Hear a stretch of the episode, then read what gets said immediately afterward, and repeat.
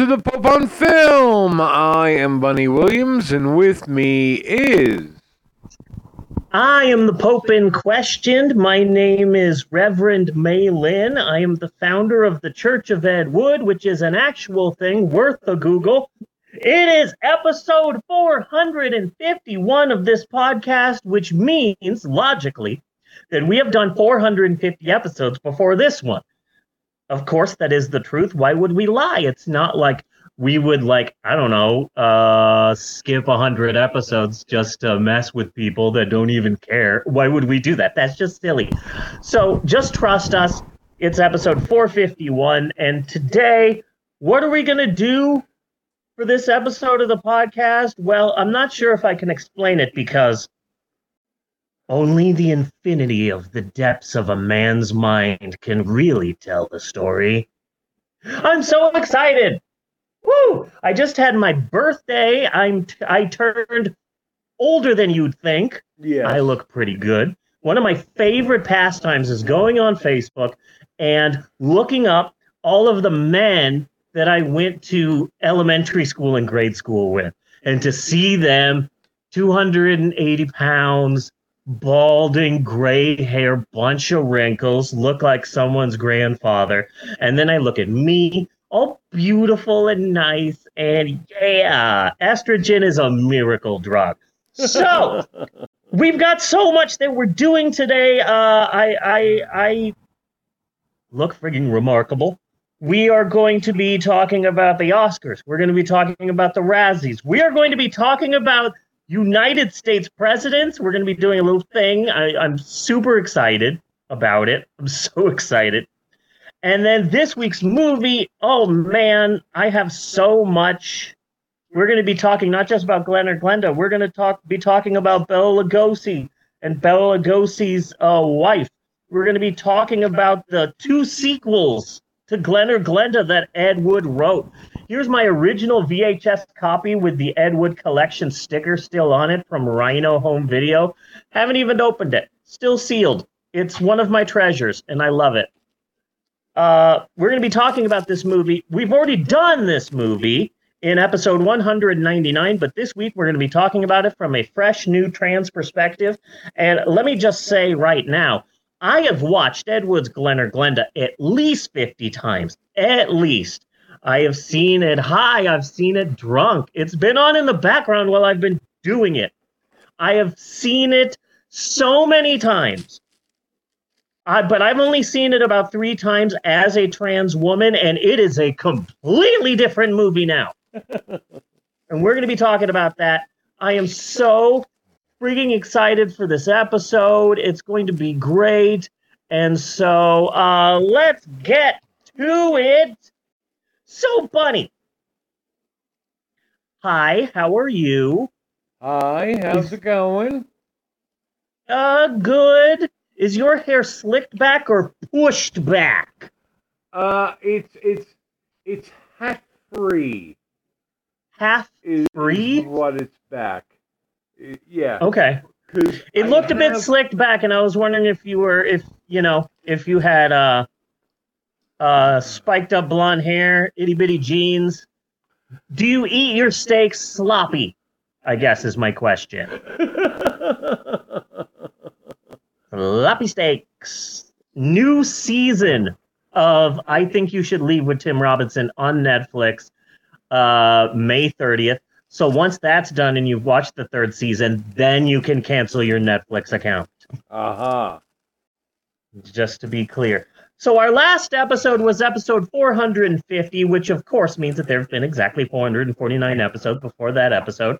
And small aside, uh, don't question that math. Don't bother. I mean, why would you? It's not like we changed the episode numbers for no reason other than to F with people. Why would anyone do that? Plus, you're probably too busy to head to soundcloud.com slash the dash pope dash on dash film and comb through the insane amount of content that this podcast creates to figure out this tiny little riddle that nobody cares about. So best leave the counting to us. This episode is 451, so we recorded precisely 450 episodes before this one. That's just basic math. Two plus two is four, minus one, that's three quick maths. Everyday man's on the block, smoke trees. So, uh, this is episode 451. It was my birthday this past week. I turned older than I look. This is the phrase that I use now to explain uh, my age. Black don't crack, brown slows down. Okay. That's a new one that I am uh, trying to start. Uh, so just trust me when I say I look re friggin' markable for a woman my age. Estrogen is a miracle drug. So since this is my birthday episode, I wanted this to be a very personal episode. I'm not saying that this episode will be all about me, uh, because that sounds conceited AF. But I just want this episode to be one where everything I talk about will be something I care about. For example, my Will- movie will be about right you. here. Huh? Will, will be about you. It's No, no, no, no, no. Just just things that I care about. Like this week's movie, uh, or Glenda, which is a film we already did, episode 199. Go check it out. It's a good episode. It was the first ever appearance of Steve Stubbs of the Week, and I reviewed Aquaman, which I do not remember at all. Looking back at Aquaman, the only thing I remember is that uh,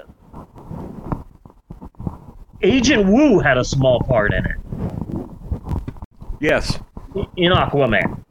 That's all I remember. That says something about the DC cinematic universe. If you put five women in front of me and told me one of them was Amber Heard, I do not know if I'd be able to pick them out Oh no, no, not at all. at all. I do not think so. This week's episode is brought to you by um, a new soda. It's not Sprite, it's Rit. Uh oh. All new Rit. So be sure and find Rit at your local store. It's next So to you can- Sprite. You can also dye your clothes with it. Yeah, you can also dye your clothes with it. Rit. yeah. Uh, I'm excited to take another stab at Ed Wood's Glen or Glenda. Uh, but this time it's from a totally different trans perspective. That will be very personal. I get to talk about the growth I've gone through. And speaking of growth, the Oscars Okay. happened the evening of our last episode. The Oscars happened. Our our last recording session for this podcast happened the day of the Oscars. And, and And, it puts uh, me and it puts me in love- quite a quandary here. Huh. Okay, because I have a long-standing tradition of not liking Oscar movies. Yeah, it's it's tough, isn't it? So I don't know what I what I should do. Should do, do I have to go back and now retroactively not like everything everywhere all at once? No, Can I- can I- no, can- no, can I- can can, like can I it. it is to like it it Even though it won an Oscar? Yeah, it won. It it took over everything everywhere all at once. And it's so funny because when I first saw it in theaters, like right around when it came out, it was just a tiny little indie movie that no one had heard of. And for that to blow up into the into best picture, best director, best actress, best supporting actor, like that is a huge deal. And that meant so much to me. Mal and I were watching it together and we were standing up and cheering.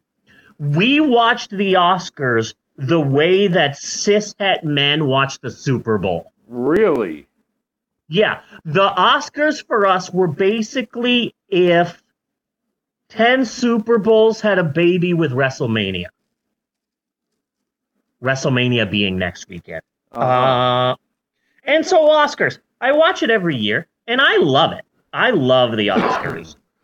but what does the Oscars have to do with growth? Well, let me tell you.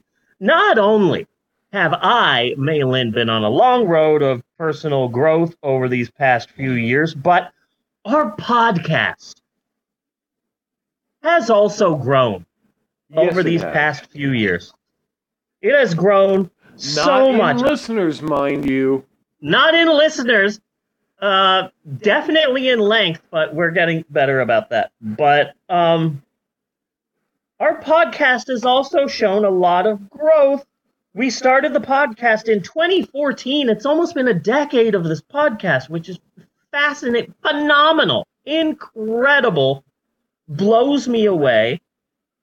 Uh, I remember in the first few early years, we would rant and rave about the Razzies. Yes.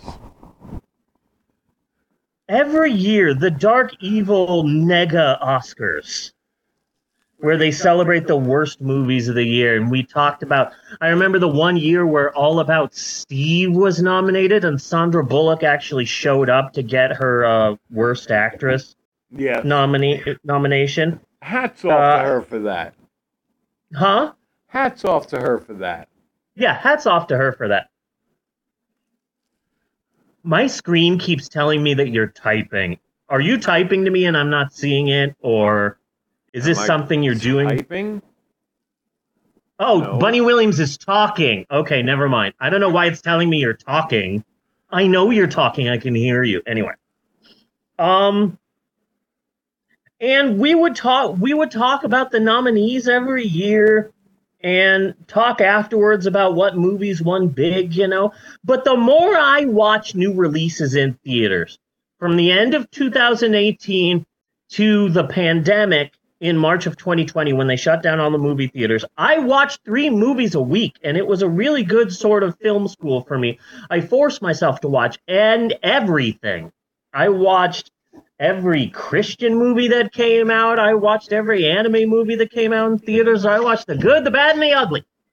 Yes. And so, um, the more I watch new movies, the more I watch movies in theaters, the more I care about the Oscars, the more I just don't care about the frickin' Razzies. yeah. Hey, uh, I find it to be a bit mean spirited. I feel like it's punching down. And also, a Well, lot there certainly of, have been cases where it has punched down. yeah, But in general, punching Hollywood is not punching down. Like I remember one year, like in the '80s, they nominated like Annie as Worst Picture. Yeah. That's not. It's a bit cri- the musical is cringe, but that doesn't mean that the movie itself was this horrible, unwatchable thing. You know, like uh, Well, we would also have to see what el- what else it was up against that year. yeah. Also, a lot of things that people say are horrible movies. Oh, this is the worst movie. This is the worst movie I've ever seen. A lot of what people call bad are just meh. You know, Yeah. like like uh, so many people are trashing 65 adam driver's dinosaur movie and they're saying oh man worst movie of the year? Oh it's gonna sweep the razzies when it's award season. This is such a horrible movie. This is the worst. No it's not a bad movie. It's it's beautiful looking. I find the premise interesting. It's just not that good. If a movie's not that good, that doesn't automatically make it bad. Right.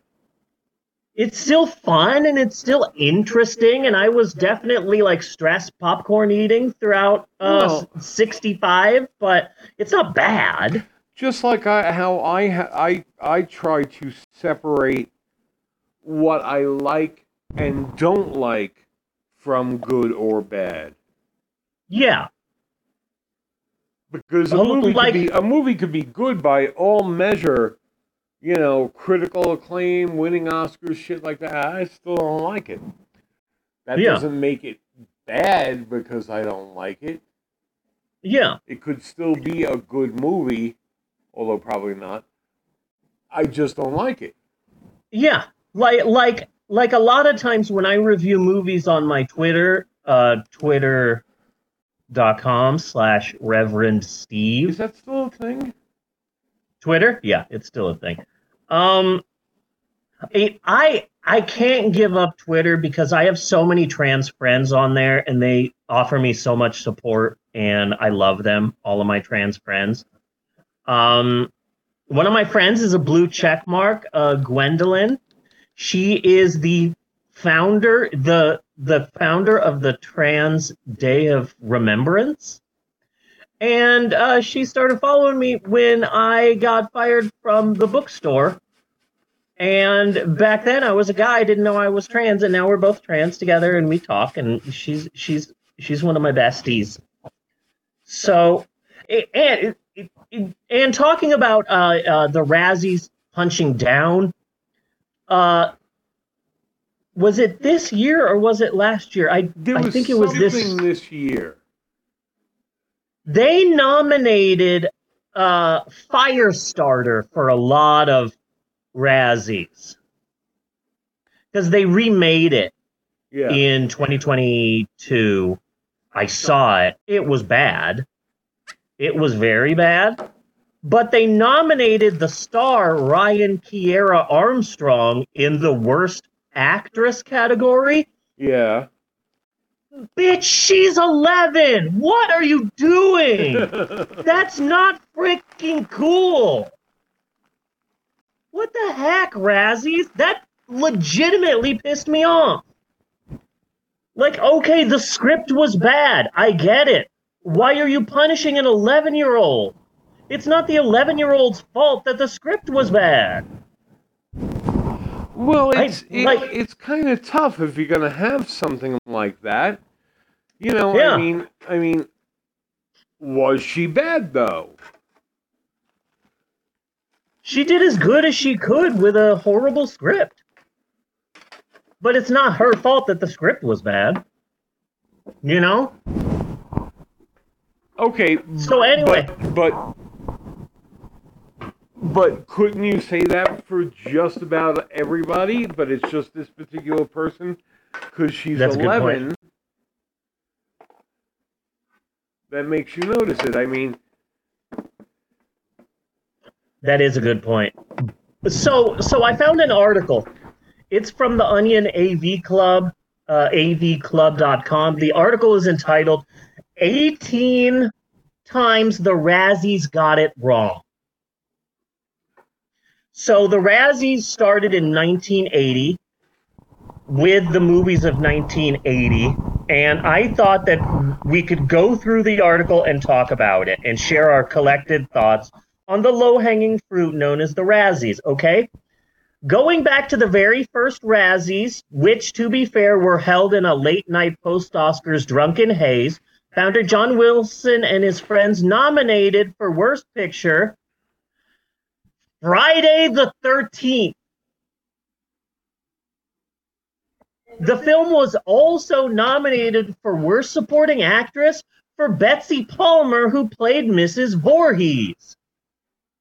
okay. Friday, Friday the Thirteenth lost Best Worst Picture to. Can you guess which movie won Worst Picture in the year 1980? If anyone Up could, I think it could be you. Huh? Up the Academy No, was Robert Downey Jr. no. Can't stop the music. Now, Can't Stop the Music deserves a Razzie, but Friday the 13th? I mean, come on. There are so many other Friday the 13th that deserve that, but not the first one. That upsets that upsets me. Okay. Worst director. This is from Win 1981. Stanley Kubrick for The Shining. Really? Yeah. Worst director. Yes. Okay. I think I think they gave worst director to Stanley Kubrick for The Shining specifically because oh well we love the book and this changed the book so much that this movie is is barely like the book at all, and so we're giving him worst director. Eh, eh, But the thing is, is that the way that Stanley Kubrick treated uh, America's own Shelley Duvall, he does deserve worst director, but not for this movie. No. He deserves worst director. No, he, he deserves like a worse human torture. being. Yeah, yeah. He he deserves worst human being, but not worst director. This movie is freaking beautiful. Freaking beautiful. The movie The Shining is so popular that you watch Toy Story, the first Toy Story, and when you go into Sid's house, the bad kid who tortures toys next door, his carpet is the Shining carpet, and you know that because that's how popular and important and monumental the movie The Shining is that it's referenced in frickin' Toy Story. But worst director, Well, I, I, I think it's I think it's a bit too overhyped on this show, Over- like right over- now. overhyped, yes, but there's no way you can put The Shining up there with you know Tommy Wiseau. no, no. So uh we're worst picture. This is a either or. I kind of agree with the Razzies on this one. 1982 worst picture Heaven's Gate. Haven't seen it, couldn't tell. Remember all is- remember all the controversy around it. This is one of those things where it's like over the past 10 or 20 years uh a much longer cut of Heaven's Gate was released and then opinions changed and now some people are calling Heaven's Gate a masterpiece and it's like yeah I bet that the director's cut four hour version of Kevin Costner's The Postman is so much better but I'm not going to watch it. Yeah. so I I I might agree with Heaven's Gate. I might agree with the Razzies on that one Worst Picture 1983 Annie. I have three reasons why Annie shouldn't get Best Picture. Carol Burnett, Bernadette Peters, Tim frickin' Curry is why this should not have been nominated for Worst Picture. And also, uh, the 11 year old who starred in Annie was nominated for Worst Supporting Actress and Worst New Star. Worst Supporting Actress? She played Annie in Annie. Uh, the Worst New Star category was finally eliminated in 1990, but not only after dozens of poor children were nominated for not being trained actors. I mean, I don't like the movie Annie, but that's because I don't like the musical. Yeah. That being said, uh, Hard Knock Life is a banger. Yes, it is. If someone starts singing The Sun Will Come Out Tomorrow, I will vomit. But Hard Knock Life starts playing, I, I'm, I might get into that. Uh, worst director, 1984, Brian De Palma, Scarface. Really? Okay. Yes. They called it too violent and, and profane. I guess they they nominated it because it was over the top. And they also nominated over the top the arm wrestling movie. But uh Scarface nowadays that's considered a modern classic. I have a cousin who went to uh uh who got arrested for a period in time and I can tell you that in jail people see 1983's Scarface as a documentary to something to aspire to, Yes. which I am against. I've always hated the movie Scarface, but that's for my own personal reasons. I wouldn't call it a bad film. It's been years since I've seen it.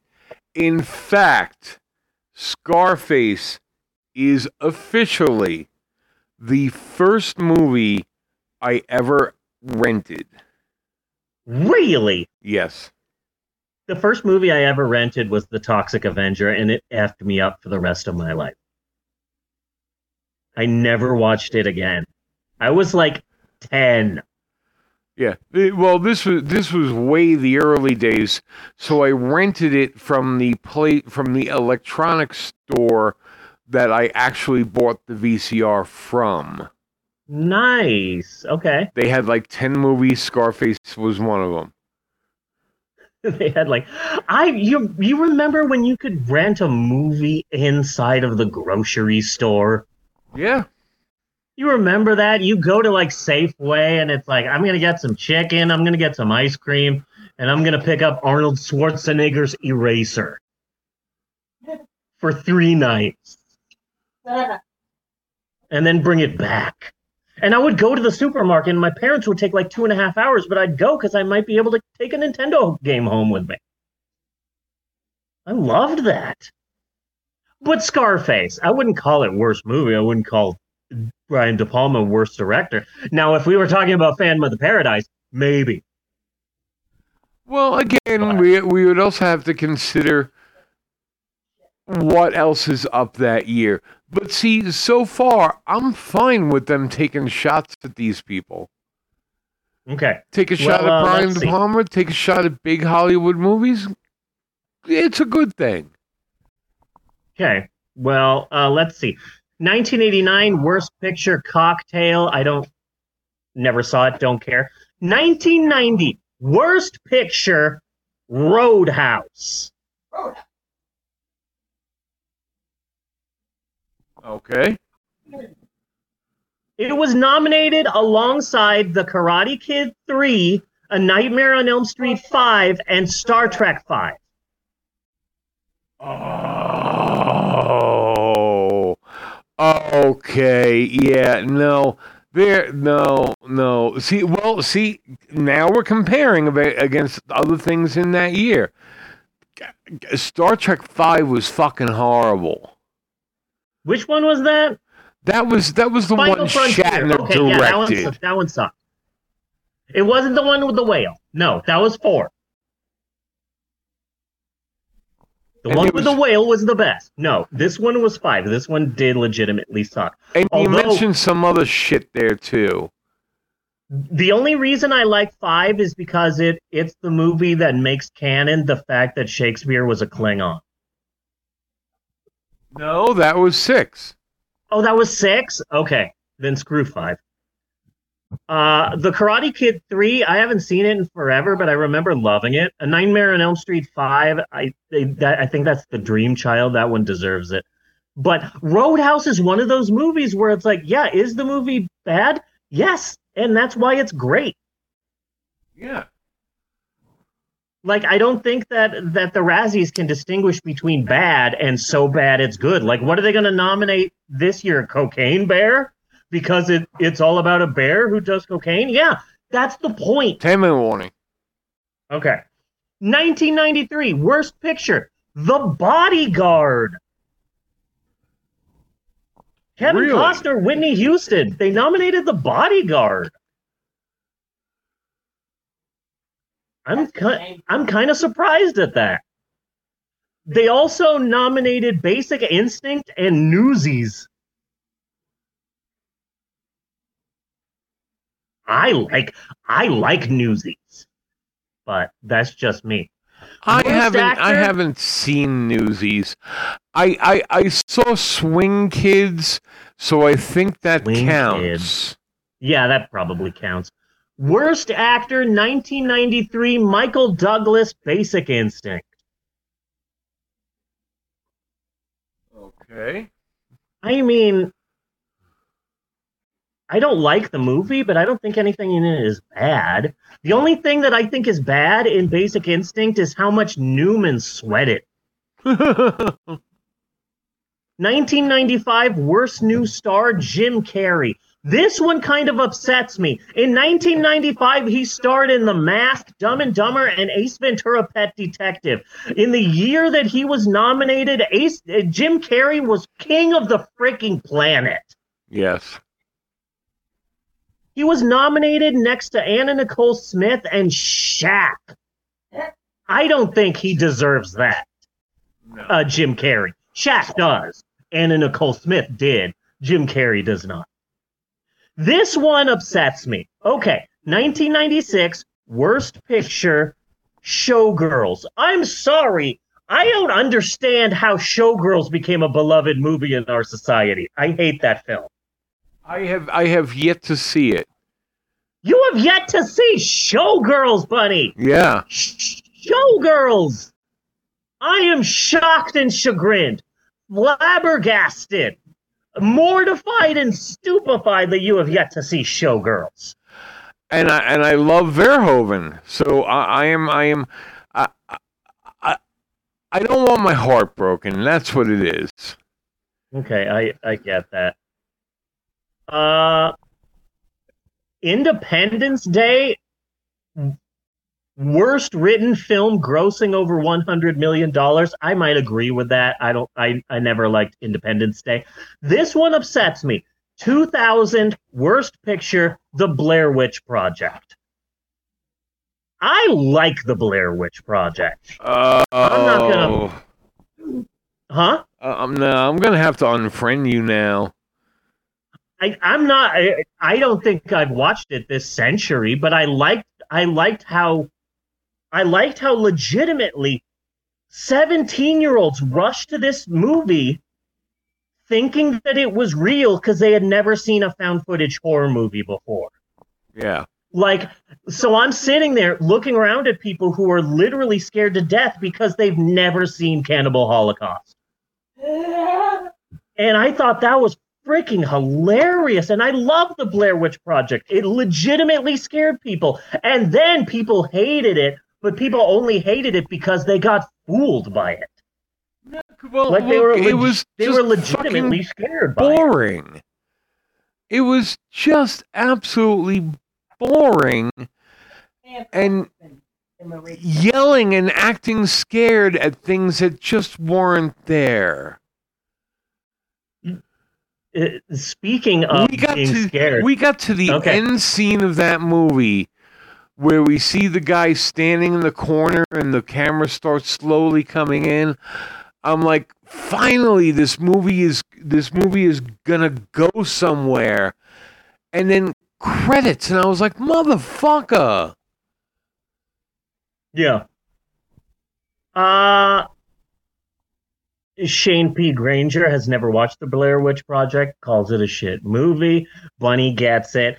I'm not I'm not saying it's the world's best movie. I'm saying a lot of people say that it's bad only because they were legitimately fooled by the film, and I find that fascinating. I find it phenomenal. And speaking of getting scared of things that aren't there, Bunny, um in our next episode, we're doing Skinamarink. Okay.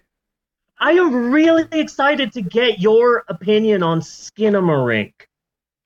The 2023 movie that cost $15,000 and made over $2 million at the box office. It's gonna get it's gonna get a negative two points if I have to watch boogers run out of somebody's nose. You don't see anyone's face in the entire film. Then I should be I'm- safe. I am blown away by this movie. I am blown away by this movie, and I can't wait for you to see it. I want to watch it with Mal and get their opinion too, because it's it, it Bimbo's in it. Want to be a member? Want to be a member? So th- it gets automatically like five extra points for that Drew. automatically. So uh, that's the that's the Razzies. I I find the Razzies to be low hanging fruit. A lot of people say, "Oh, this movie's so bad," but it's not. There's a difference between a bad movie and a movie that's just not that good. And also, a lot of times the Razzies can't delineate between a movie that's bad and that's why it's good. Like Roadhouse. I hate that movie. It sucks, and that's why I love it. But they can't delineate between those two things. Yeah. Anyway, I don't care too much about the Razzies anymore, and I'm happy about that. I'm not so sure how much I cared to begin with. Okay. Same. I'm Yeah. yeah. funny. Like I didn't give a shit. I mean, uh, Yeah. I'm kind of glad it's out there. You know, Yeah. I mean, how how seriously are we going to take something called the Razzies. Yeah, that's a good point. So uh, that's it for our monologue this week. Bunny, do you have the presidents ready? I have the presidents ready. Okay, so uh, cut on the monologue. Now we're going to take a short break only because we record this on Zoom and there are 40 minute uh, time limits now for Zoom. So we're going to take a short, short, itty bitty break and we're going to show some little videos and this and that so that we can restart Zoom. When we come back, it's time for the second part of our podcast historic approximations. This week, I have turned it into a fun game. Funny. We're going to be talking about presidents, and I'm so excited. Uh, so get your thinking caps on, everyone. It's time for some I, I don't know if I'm I don't know if I'm high enough for this yet. I just realized I haven't had any weed until like this time last last yesterday. So I am 100% sober. I'm gonna have to change that. Let's go work. Yeah, we're gonna work on that. So uh, stay tuned. We will be right back with more of the Pope on film after this. Do do do do do. This is the outro music. Do do do do do. Put the video back up. Where are you? There you are. Do do do do do do do do. Skitty bop a doo wow and break.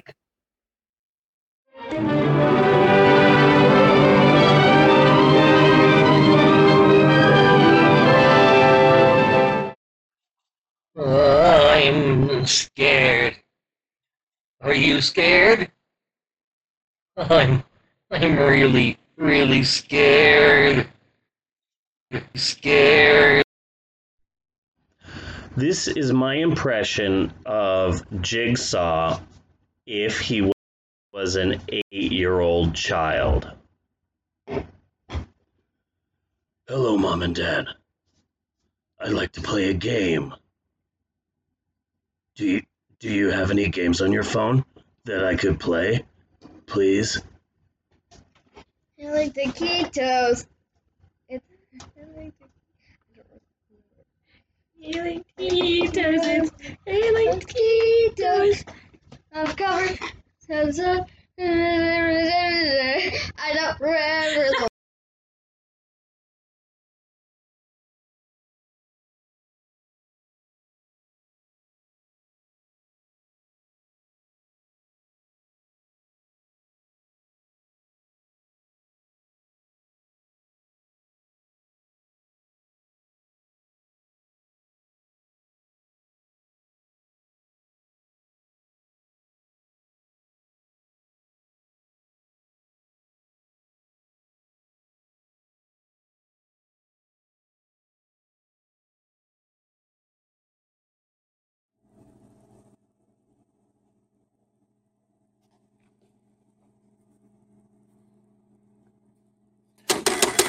Rebels!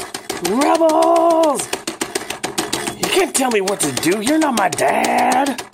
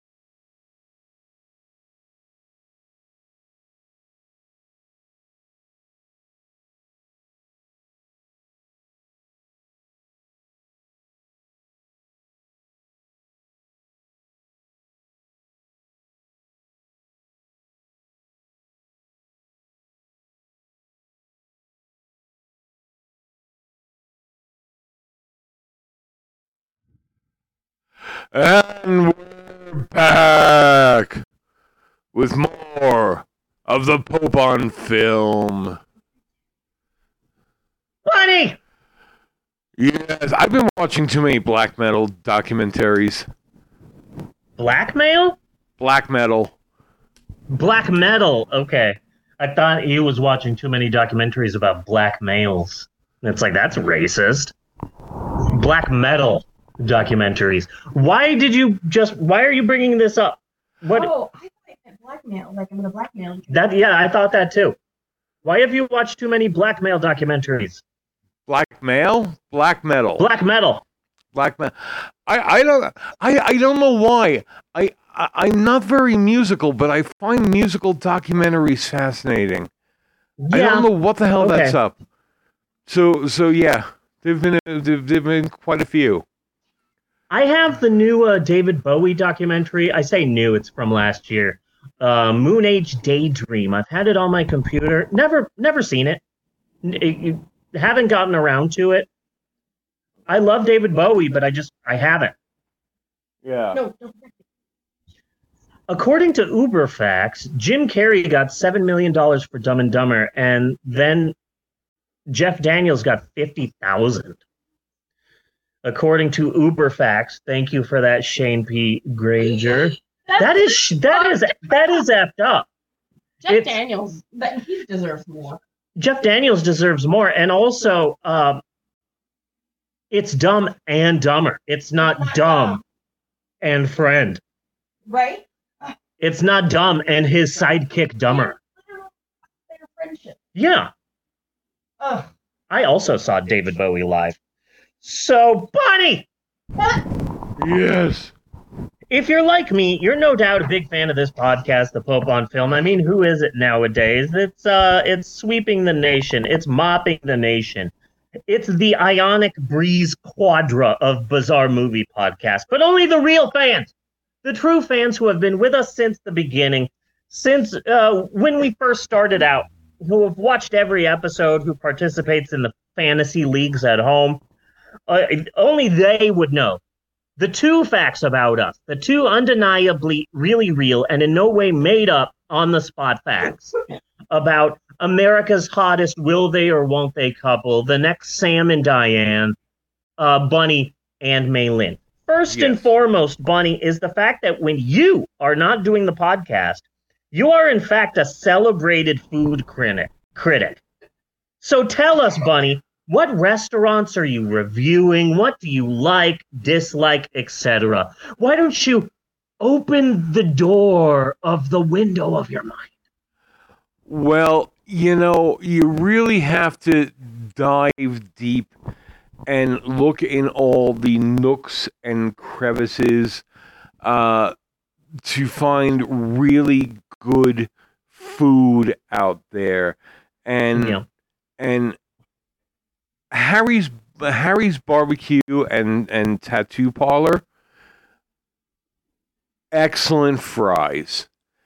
Excellent fries Nice. some of the best fries you will ever have in your life. Don't mind the roaches. If you don't bother them they won't bother you. And they are free you know so there's really no complaint coming in there. Some people have have bowls of peanuts harry's has cockroaches you know it's Yeah. part of the ambiance of the whole thing yes. Um, Nice. back in your tap. there's there is also um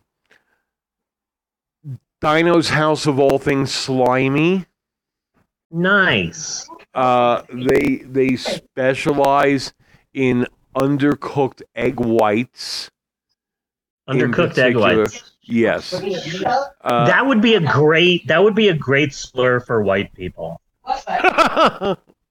Undercooked egg whites. Undercooked egg whites are as most people know them, Mormons. White people. I like that. Undercooked egg whites. That was originally going to be the name of the Barenaked Ladies. Egg white. Well, it's been.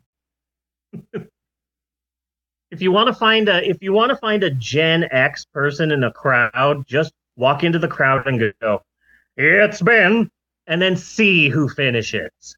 yes That's how you do it. It's it's it's kind of the same uh, way that uh, people would get Cartman to sing uh, "Come Sail Away." You start the song and then Cartman has to finish it. Yes. I can't believe South Park is still a thing.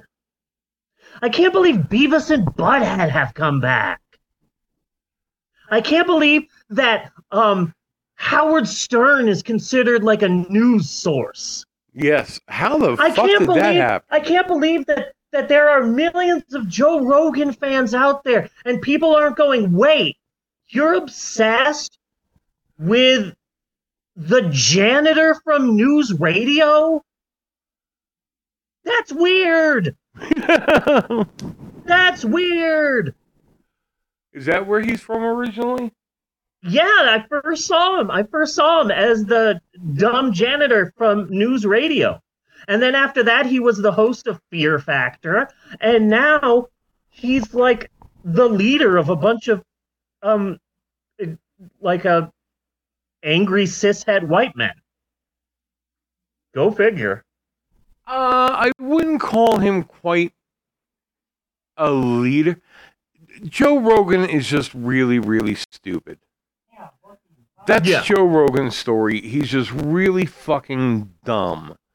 Joe As Rogan. opposed to a lot of other people who are doing things more to be vindictive and mean and paint a false narrative. Okay. hear me out here. Hear me out here. Joe Rogan is Alex Jones for people who do shots.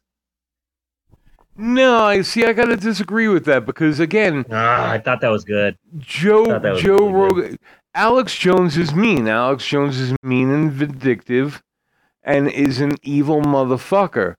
Joe Rogan is stupid. If you tell him something, he just he's just gonna believe it and regurgitate it. Yeah. You know, but at the same time, that stupidity blaze, plays both ways.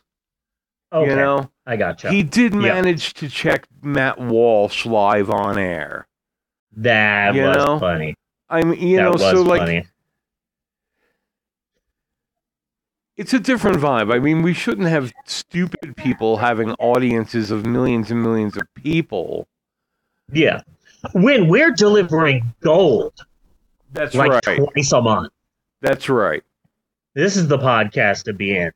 Um, so that's the first fact. The second fact, which is about me, is that I'm a lover of history. I love it, but I'm also a storyteller. So this is the part of the podcast where I get a story from the history books, maybe one that people don't know very well, and reword it via my own unique storytelling style. And that's what this is another educationally uneducational installment of historic approximations, or as we call it, ah! And to be clear, for all of you uh, doing the Pope on Film Fantasy Leagues at home and online, that's spelled capital H, capital H, capital A, small p, small p. And the small p is essential, it's vital to the uh, ebb and flow of the whole podcast. In fact, I wanted to call it HA, Historic Approximations, but Bunny said, no, Maylin. I need P. Yes. Get me that P. I love myself some P. We've got to go back to P. Yeah, and so now it's HAP. Previously, it was called SHAP for a number of years. That was Steve's historic approximations. However, a dead name is a dead name, and so we're moving on. So, what is happening with HAP this week? Well, this one is a little different. Originally, my my plan was I want to make this a very personal episode of the Pope on Film because I just had my birthday. I turned older than you'd think. So this is going to be a different sort of a, very personal about me. But instead, I said, how about we just make it fun and easy? So, um, uh, so i- instead, what we're going to do is I've made a game.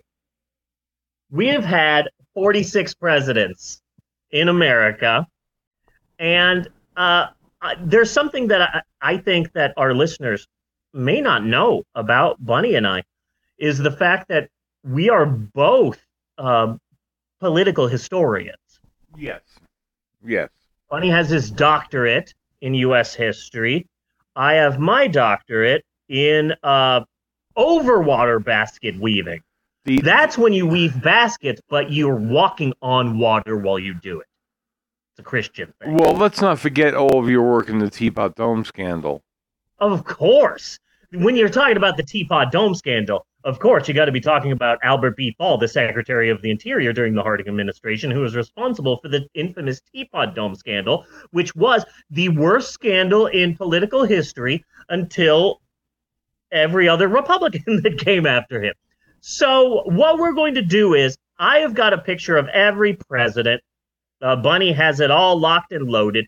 We're going to go through each president, and Bunny and I will be taking a small bit of time for each president, telling you, the viewers, some fun facts about these presidents that you may not know. S using our uh, historical knowledge, Bunny and I, as United States historians, presidential historians, we're going to be letting you people know some uh, incredible facts that that that the common people just don't know about. So are you ready, buddy? I am ready. I am over ready. Okay. So put up the first president. This is uh oh, it looked really good for a second right between us. Go ahead and put it up. This is uh George Boom Boom Washington. Yes. That was his nickname, Boom Boom. He was actually the first sweat hog. He was the first sweat hog. Yes, he was. Yeah. Uh, uh, here's a fun fact that people don't know about George Washington. People all the time, I think it's a bit overused, but people say, oh, wooden teeth, wooden teeth. George Washington had wooden teeth. He also had brass testicles and a uh, a copper asshole. Yes.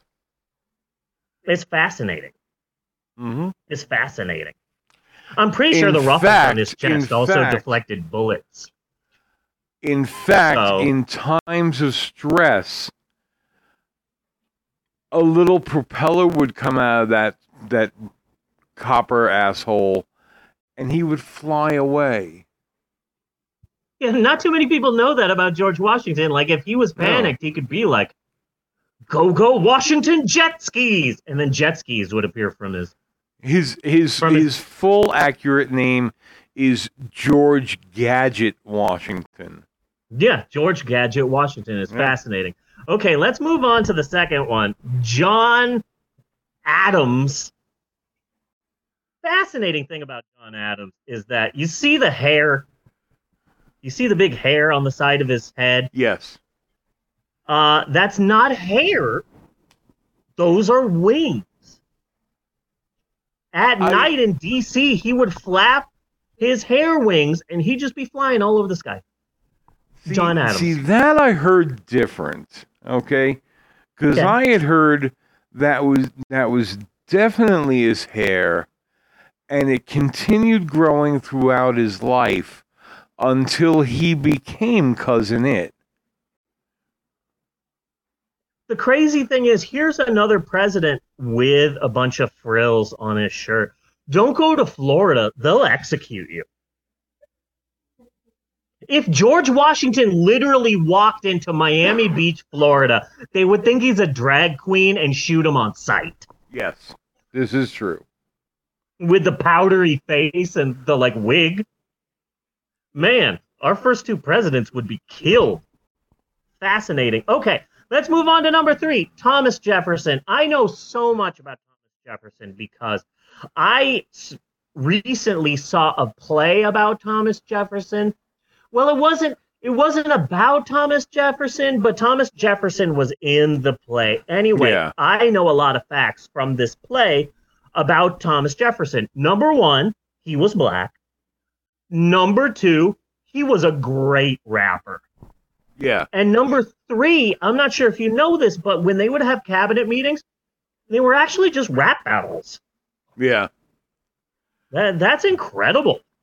You know that that Thomas Jefferson could just he he was rapping for America. yes. He he was also he was also a very avid hamster hunter. A- avid hamster hunter. avid hamster Avid. hunter. If you would go to a tour on Monticello, you would see the trophy room of all the little hamster heads up on little plaques all over the room. All over the room. Just I heard, uh, I heard that Bad Bunny is going to be headlining Monticello this year, which is going to be a big deal. Yeah. I love the Monticello Music Festival. I go every year, take some Molly, and just uh, you know just party out in the desert. Let's move on to number four, James Madison. This one looks like our first fancy boy president. He- Yeah. he- he- I, I'm I'm not exactly sure why he looks anemic. Yeah. He looks like if you just pricked him lightly, he would pass out. And this is the one that is definitely giving off the Christopher Lee vibes.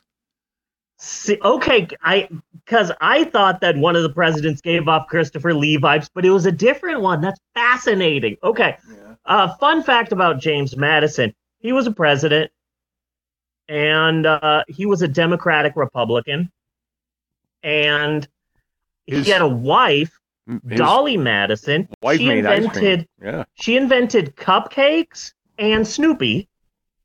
Mm-hmm. And then James Madison and Dolly Madison had a daughter. Her name was Ashley Madison. She slept with every person in Philadelphia. They made a website about her. Keys? Oh, yes, here they are. James Madison. He does give off Christopher Lee. He does give off Chris. He he he looks like he'd put you in a giant wicker man. Mm-hmm. Mm-hmm. But but but we're, but Leelee Sobieski's nowhere to be seen. even in this picture, he looks like he's trying to take over his your mind. Like he's trying to so. get in there. Yeah. James Madison was our first scanners president. Yes. Yeah. So let's move on to number five, James Monroe. He was president uh, from 1817 to 1825.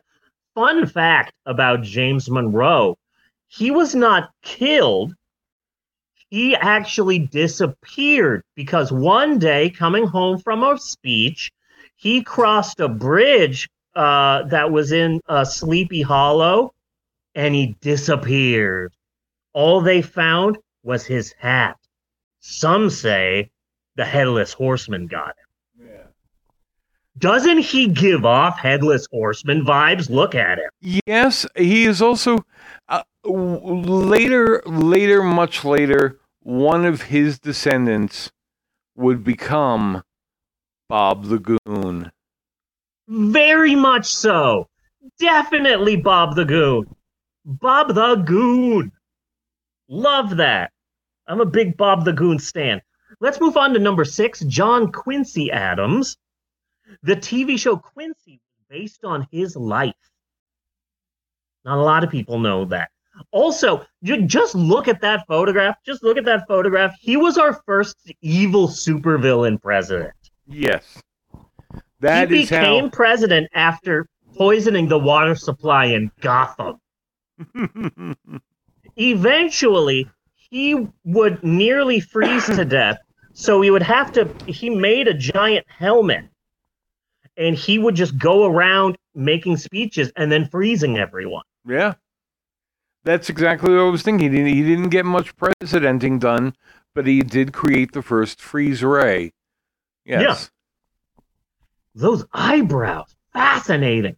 Okay, let's move on to number seven. Andrew ja- Andrew Action Jackson. Action Jackson. Action Jackson. He was our first Wraith president Yeah. because you look at that picture, you cannot tell me that this person is living. No, it, Not it's at all. Where did you where did you get your weirdo cape? Somewhere Dracula's going through his closet going, damn it, where did I put that? The only president to actually be painted out of focus. Yeah. Yeah. He looks so sad. I want to give Andrew Jackson a hug. He looks like he's seen some things, you know? He's seen some things.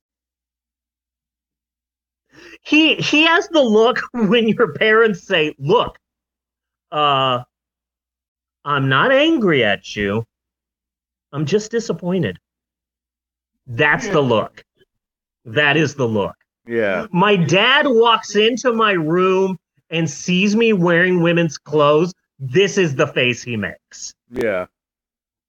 right there. I feel this painting. I don't want to give Andrew Jackson a hug anymore. He's a bigot. Uh, let's let's move on to number eight, Martin Van Buren. Well, I don't, I Um, don't think we're going to find any of these presidents who is not a bigot one way or the other. Good point. Good point.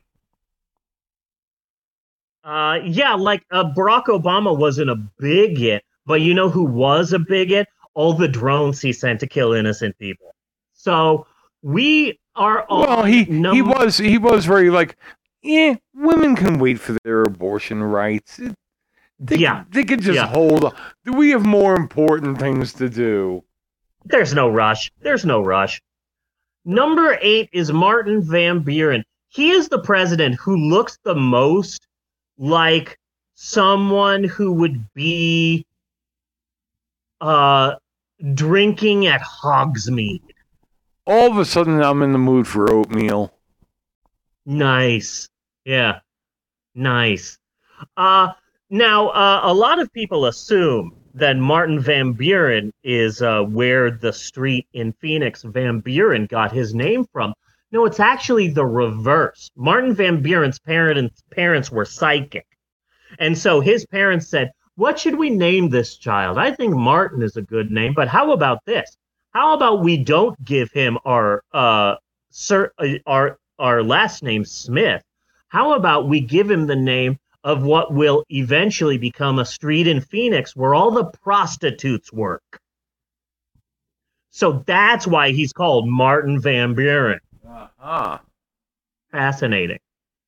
He was named after a street where prostitutes hang out. oh, Martin Van Buren. and not the other way around. Okay, nope, good. nope, not the other way around. Yeah. Uh, So uh let's move on to number nine. I am sorry, Bunny. William Henry Harrison. He died in 30 days.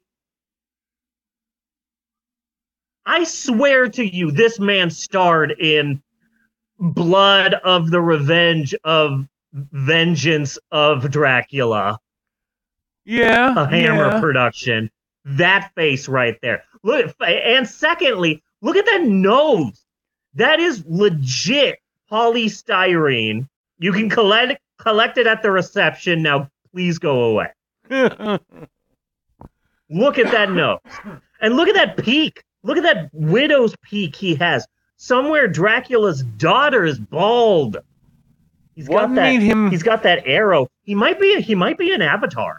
He might be. He might. He might be the chosen one. He might be the reincarnation of Aang or Ong, depending on how big of a fan of M Night Shyamalan you are.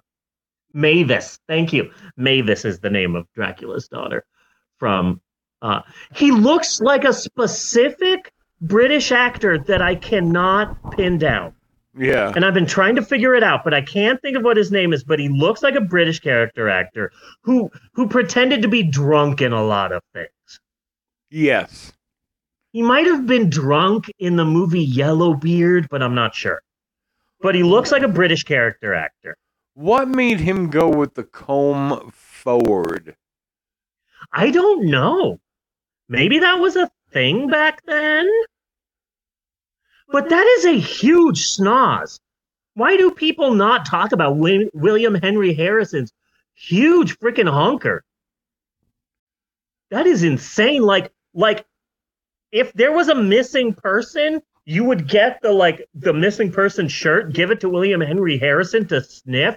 Next thing you know, he's on all fours. He's leading it to the body. Yeah. That is a fascinating note. Let's move on to number 10, John Tyler. Um, Steven Tyler's great grandfather. They share uh they both share a flair for fashion. check out that super extra bow tie. Yes. Jeez Louise. The, the fun thing about his bow tie, he- if someone was giving him sass, he would undo the bow tie and start whipping it around like Indiana Jones. If Dr. Seuss were to draw a president, it'd be this guy. That's really good. That's really good. Number 11, James K. Polk. Now, you might be wondering about the thing over his neck. Um, he actually wore that for his entire life until the day that he died. Right before he died, his his wife said, "James, darling, is there anything I can do for you?" And James said, "Yes, you can finally remove the thing from my neck." And when she removed the thing, his head just fell right off. Hmm. It, it it's fascinating. They wrote uh they wrote a, a kid's story about it later on. Oh, nice. But that that ribbon was keeping his head up. Zachary Taylor, that's number 12. Let's move on to number 12. Zachary Taylor um uh, Huh?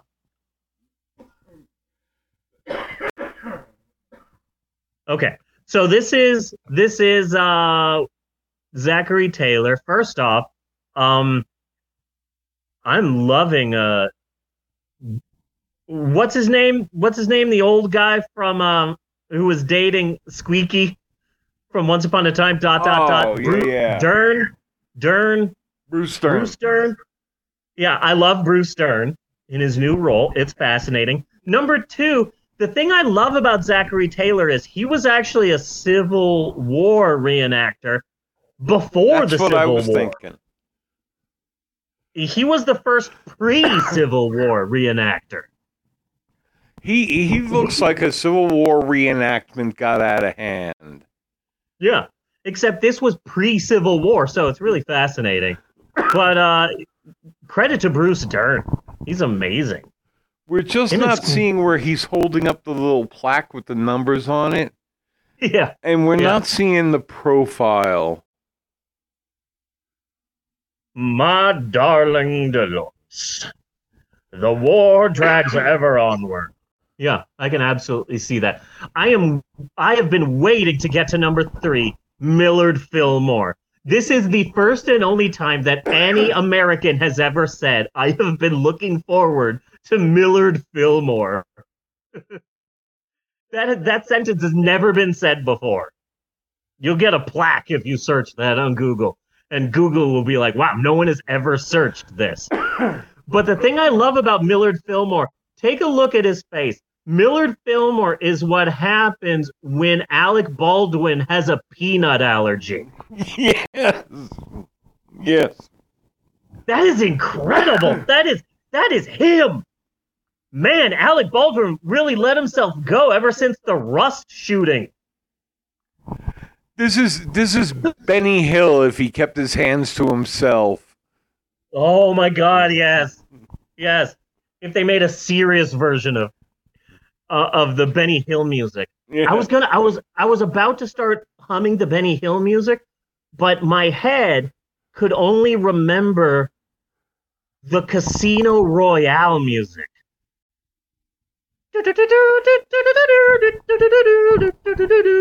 Oh, And uh and Woody Allen is hiccuping. I don't remember the Benny Hill music, but I might be the only person who's like, oh, I can only remember the 1960s Casino Royale. I don't even think Woody Allen remembers the 1960s Casino Royale. Um, number 14, Franklin Pierce. He was actually the founder of Pierce Hawthorne Wipes, which is which is incredible, fascinating. It- I don't know about you, but this is the vibe that I'm getting. Franklin Pierce was our ten minute warning. folk singer president. Yeah. You know, doesn't he look like he's at a coffee shop somewhere? Uh, he's at a coffee shop somewhere picking on Walter Paisley. Oh, yeah, yeah. Yeah, Yeah, I could. Screw Franklin Pierce. Number 15, James Buchanan. I I gave I gave up cussing for Lent. I've never given up anything for Lent. I've never taken Lent seriously, but this time I said I'm going to give up something for Lent. I gave up cussing and it's been freaking difficult. But I'm just going to come out and say it.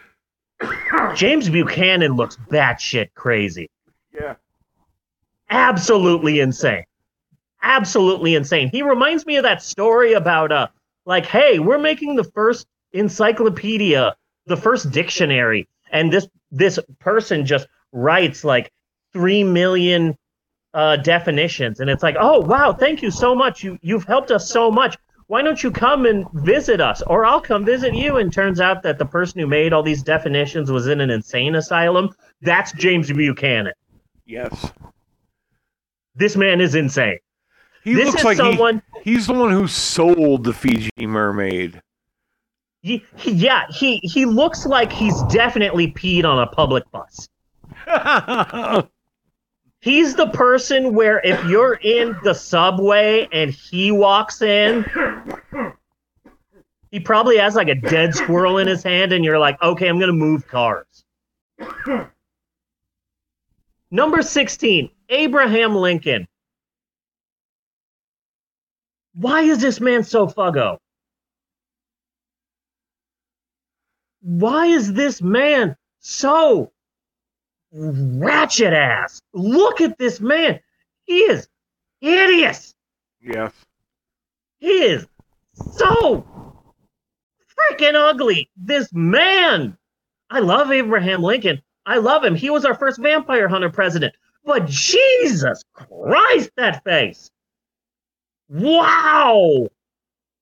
He was our first paper bag president. Yes, he Because he wore a paper bag over his face. No wonder he was wearing a stovepipe stovepipe hat. He was peacocking to make people not see his hideous face. Ugh. Ugh.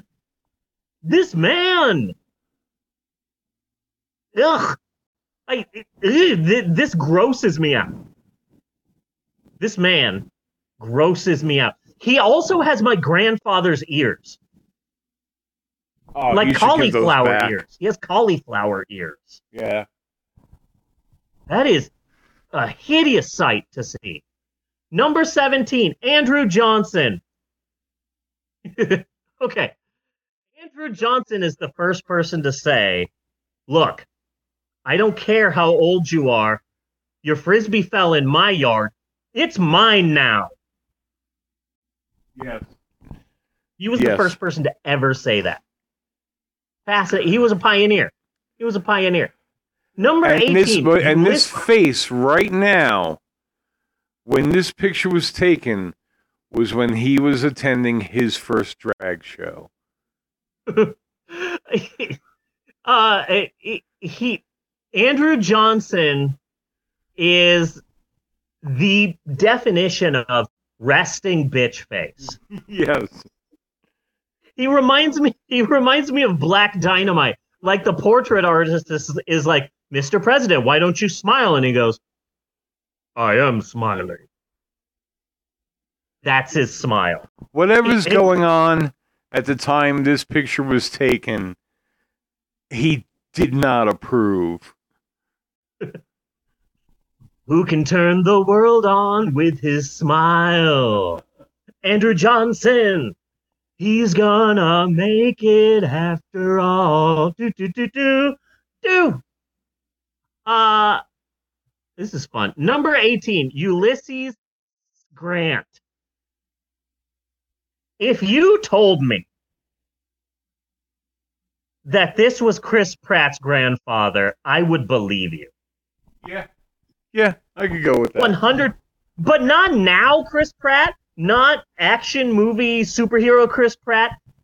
Back parks and rec chris pratt. If you told me this was fat chris pratt's grandfather i'd be like yep no spitting facts no doubt there.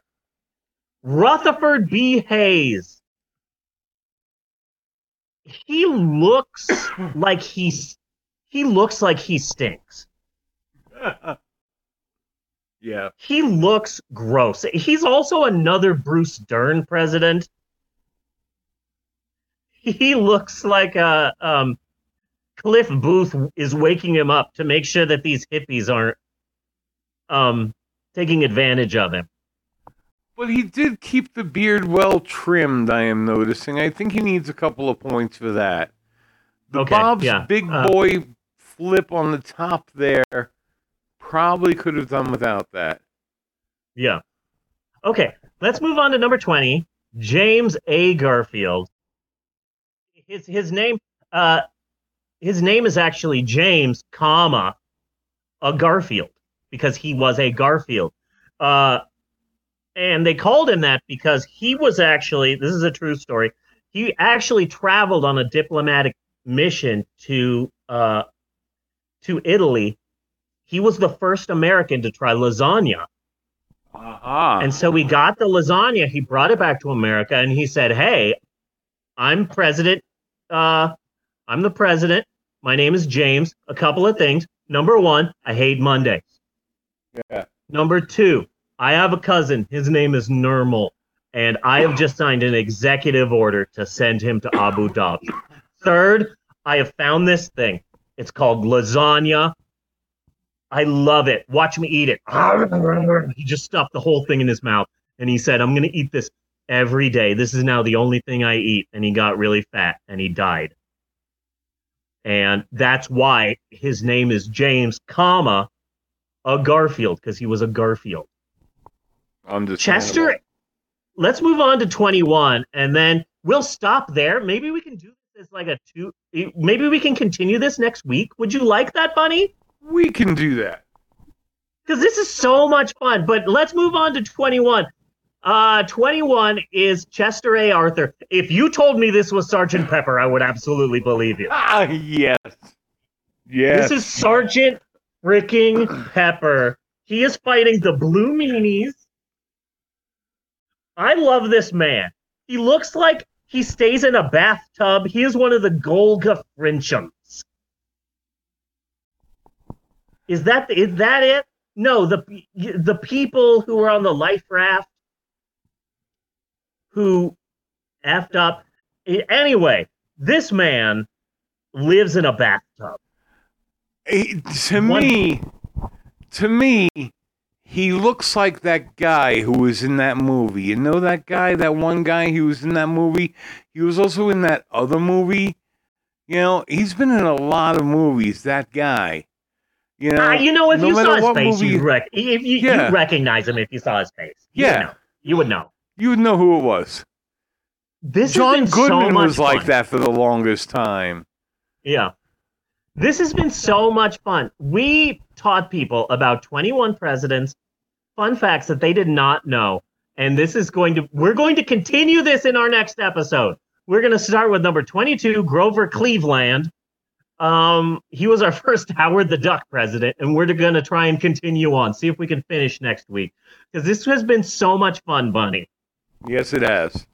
This was a blast. So that is it for historic approximations this week. Be sure and join us next week for more educationally uneducational fun as we continue our look at the history of American presidents. And cut on that. Woo! That was fun. That was so much fun. But funny. we're gonna take a short break. Uh, we're gonna play some cartoons, some videos, and when we come back, we are finally going to be talking about our movie this week, Ed Wood's Glen or Glenda. We're going to be talking about it from a trans perspective. I am a trans woman. We are going to be talking about that, having some fun. And uh, so stick around, and we will be right back with more of the Pope on film after this. Do do do do do. Do do do do do.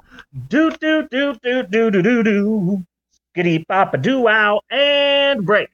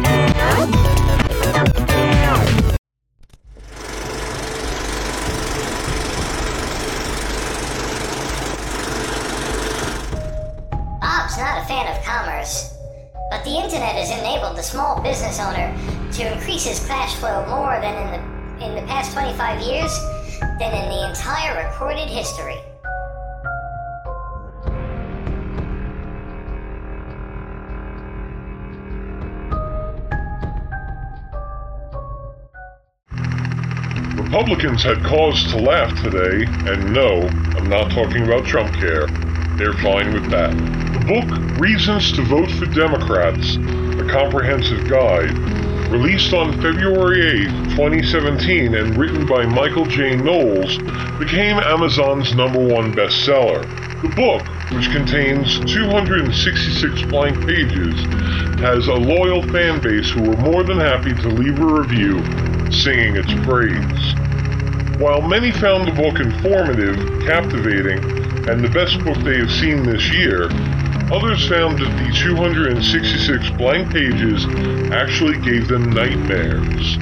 Some purchasers of the book found the blank pages too daunting and are anxiously awaiting the audio version. The GOP base, who vigilantly scrutinizes any and all events for even the slightest hint of conspiracy, concocted this very plausible scenario. Quote, I totally called that Dems would copy this idea and call it their own. Remember, kids, if they didn't have double standards, they wouldn't have standards at all. Unquote.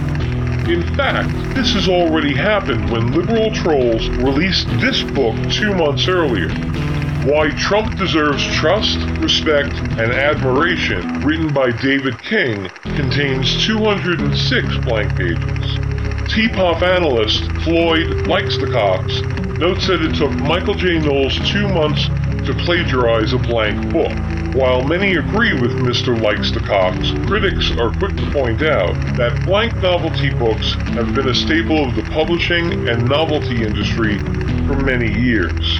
They believe that this may indicate that the plagiarism could potentially go back much, much further.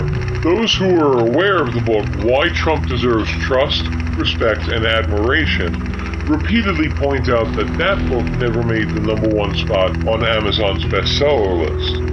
Research conducted by Satoshi Kanazawa of the London School for Economics and Political Science seems to indicate that Democrats prefer books that actually have words in them.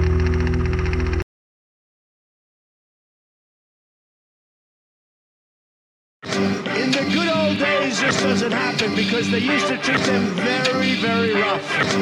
And when they protested once, you know, they would not do it again so easily. Are you from Mexico? Are you from Mexico?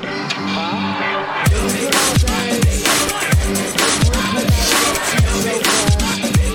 I love.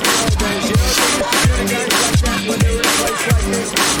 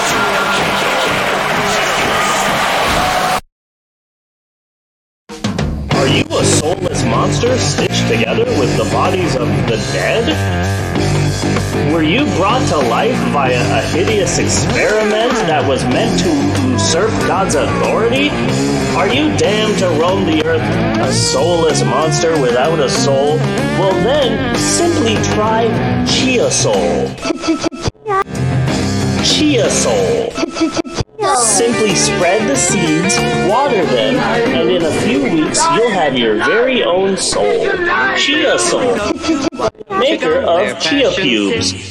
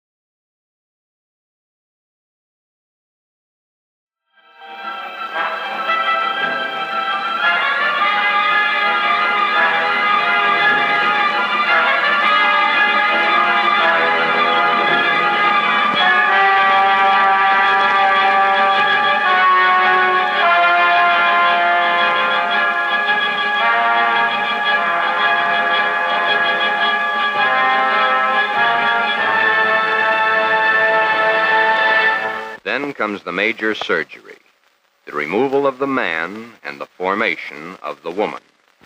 A woman born at the age of 24.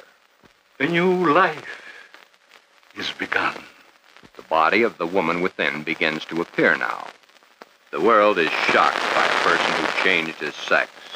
Thus, the strange case of Glenn, who was Glenda, one and the same person, not half man, half woman, but nevertheless man and woman in the same body. He dares to enter the street dressed in the clothes he so much desires to wear. Glenn is engaged to be married to Barbara. Glenn's problem is a deep one, but he must tell her soon. She's begun to notice things. Soon she will realize. He learned that foreign doctors were doing marvelous work with a sex change man to woman, woman to man. Say, did you read about the guy that had his sex changed to a girl? Says he was perfectly normal, too.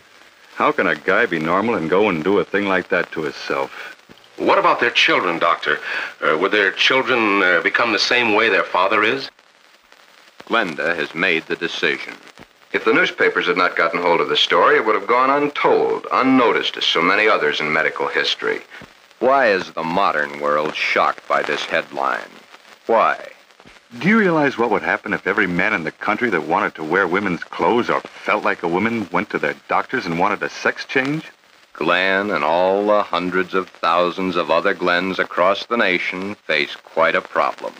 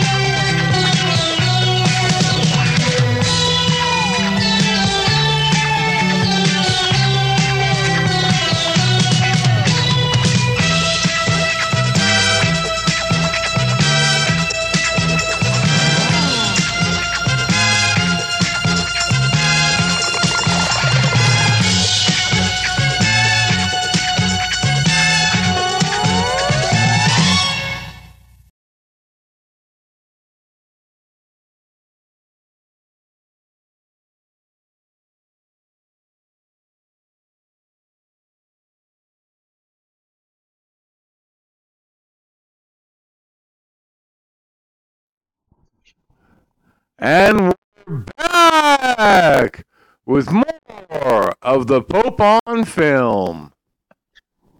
Bunny! Yes. Bunny, bunny, bunny, bunny!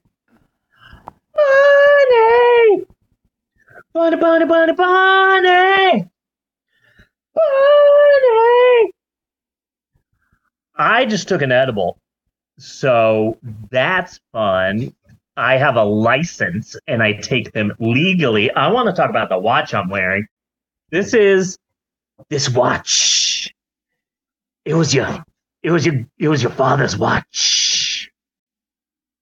I stuck it up my ass. So um I I I got it at a thrift store and it works, but I don't want it to. What I do is I wear this watch whenever I've taken an edible.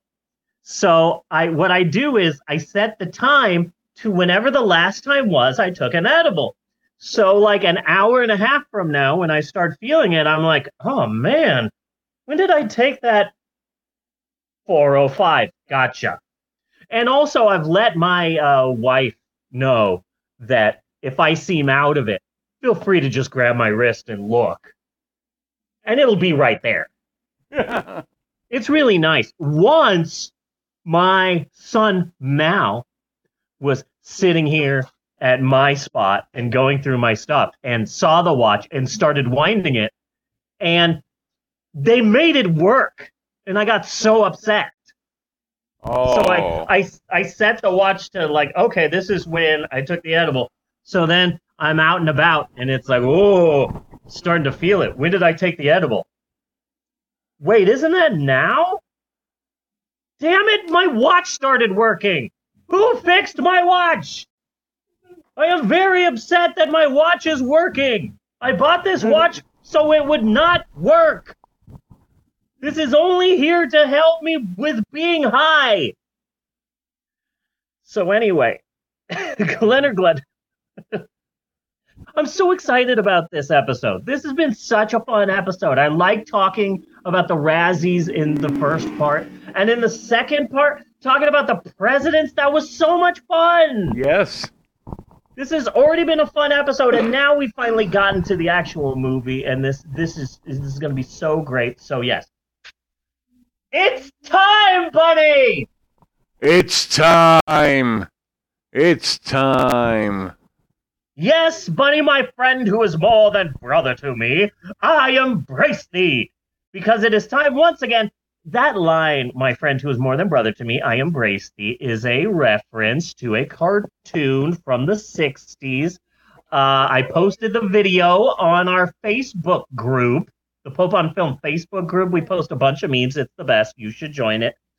Um, I got to mention that Tom, that cartoon earlier today, earlier this week, someone on Twitter said, a, was talking about how white people love taking black slang, slang words, which is ridiculous because white people have so many like stupid, dumb phrases that only white people use. And so I said, in the 60s, there was a cartoon where uh, a train operator saw a superhero throw a tree, and the train operator said, "For the love of Mike, look at that!" And I was and I was really happy to to, to do two references from the same forgotten 1960s Thor cartoon. Yes. For the love of Mike, look at that! That's that's white slang. Yes. You know what else I would call white slang? Live, laugh, love. Oh yeah. That's also white slang. Oh, here's another bit of white slang. Keep calm and carry on. That's another one. So, yes, Bunny, my friend, who is more than brother to me, I embrace thee, because it is time once again for all of us here at the Pope on Film podcast to hey Macarena our way into the third and final part of our big shoe. And it is said third part wherein we finally and eventually get around to discussing our all new, digitally remastered and stunning 4K and for a limited time buy one and then you have one. Then you have one. Good Yes. for you. You have one of them. Because it's time for our movie of the week. And this week we take a second gender heavy look at director Ed Wood's magnum opus, which is right here. So cool. Glen or Glenda.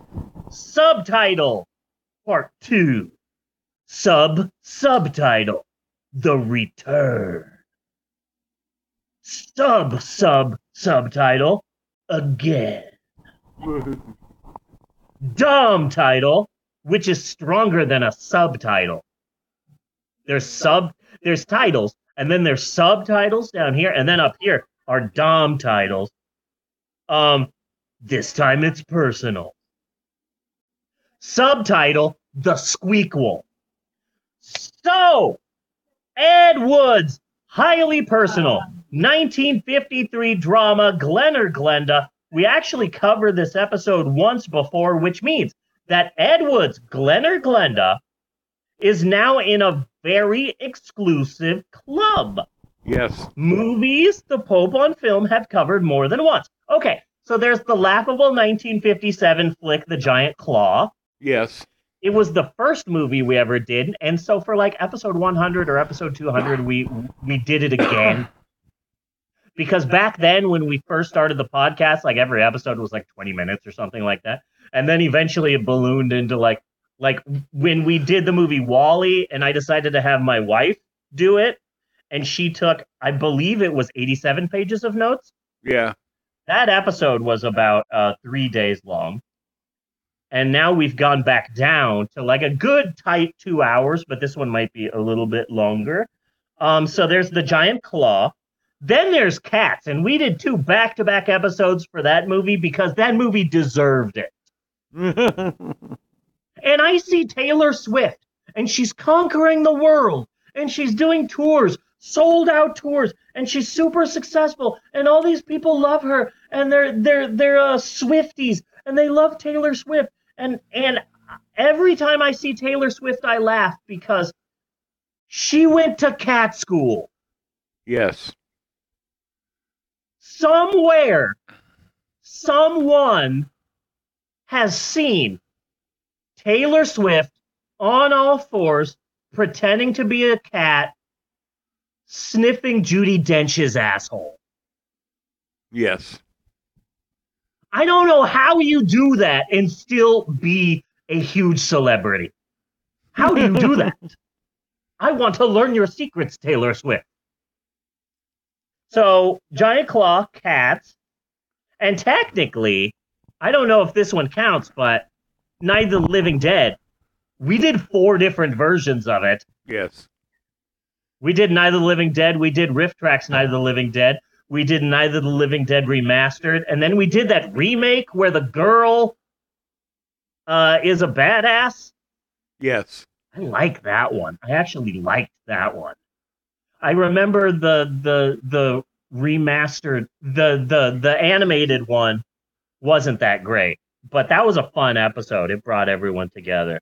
And of course, it goes without saying. Every Christmas we do the same movie. Yes. Santa and the Ice Cream Bunny.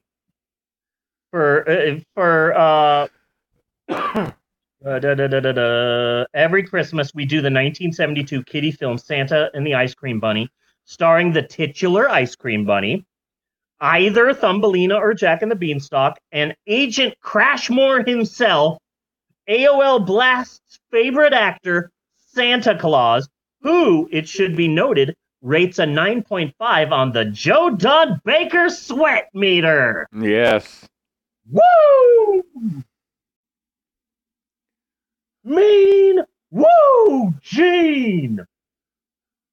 Okay, so here's what we do every Christmas. I I would never say this during Christmas, but uh, it's my birthday episode. I feel comfortable saying it now. I'll probably never say it again. So here's the thing. Um, we've been doing Santa and the Ice Cream Bunny for seven years now. And so I wrote notes. The first time that that we did it. Episode 105. I wrote these notes on paper for Santa and the Ice Cream Bunny. And then I thought, hey, it's Christmas. Like the next year, when we decided to do Santa and the Ice Cream Bunny again, I just thought, I'm just going to read the same notes. it's not like anyone's going to get angry. Hardly anyone listens or cares. I'm going to use the same notes. So then, like the third time we did it, I said, This year, we're once again for the third year in a row doing Santa Claus and the Ice Cream Bunny, but uh, this time I have all new notes, entirely new. And then I read the same notes. And so I would always say a brand new, fresh take on Santa and the Ice Cream Bunny. But I would just get these old notes from like seven years ago and just read them over and over again. Uh, then in 2002 was just a rough year for me. So I lost two thirds of the notes. So this past Christmas, what I did was I got the page of notes that I've had for seven years, and then I transcribed the rest. Okay. From SoundCloud. But what I did was I added a few new jokes, which I will now be repeating every year. So that's what we do every Christmas, and I freaking love it. I love the Joe Don Baker sweat meter joke that I get to say every Christmas. I love it. It's just this little thing that Bunny and I do that nobody else pays attention about or gives a crap about, but I love it so much. Oh, special place in my heart. Anywho, episode 199, the first time that we did Glen or Glenda, uh, it was a New Year's episode. I wrote a really killer opening for this episode, and uh, I found the notes. And Bunny, if I may, I'd like to read to you the opening of episode 199, if I may. Certainly. Okay. Bunny, Yes. I hope you had a good New Year's Eve. My family and I sure did. You know, we didn't go to some party. We didn't paint the town like some people do. No, we had a nice time at home as a family. It was a typical sort of New Year's Eve for us. Nothing special, nothing hoity-toity. It's, it was a very much just a standard uh, mail-in New Year's Eve. We stayed up, we drank a little bit. We then we ran out of champagne, so we switched to wine. And when that was gone, we started drinking mezcal. When the mezcal was done, we started drinking absinthe. And the next thing you know, you're in an alleyway in Marfa, Texas, trying to sell your daughter's teeth for a 12 count package of white fresh mint flavored Tic Tacs that a demon told you would unlock the shadow dimension if you just get the Tic Tacs and shove them up actress Joyce DeWitt's puckered asshole. So very much a typical New Year's Eve for my family. Yes. You know, uh, and hey, pro tip for you listeners out there: do not leave Marfa, Texas, without visiting the Late Night Museum of Electronic Wonders and Grilled Cheese, located at 909 West San Antonio Street. But be warned, they're only opened after 9:30 p.m.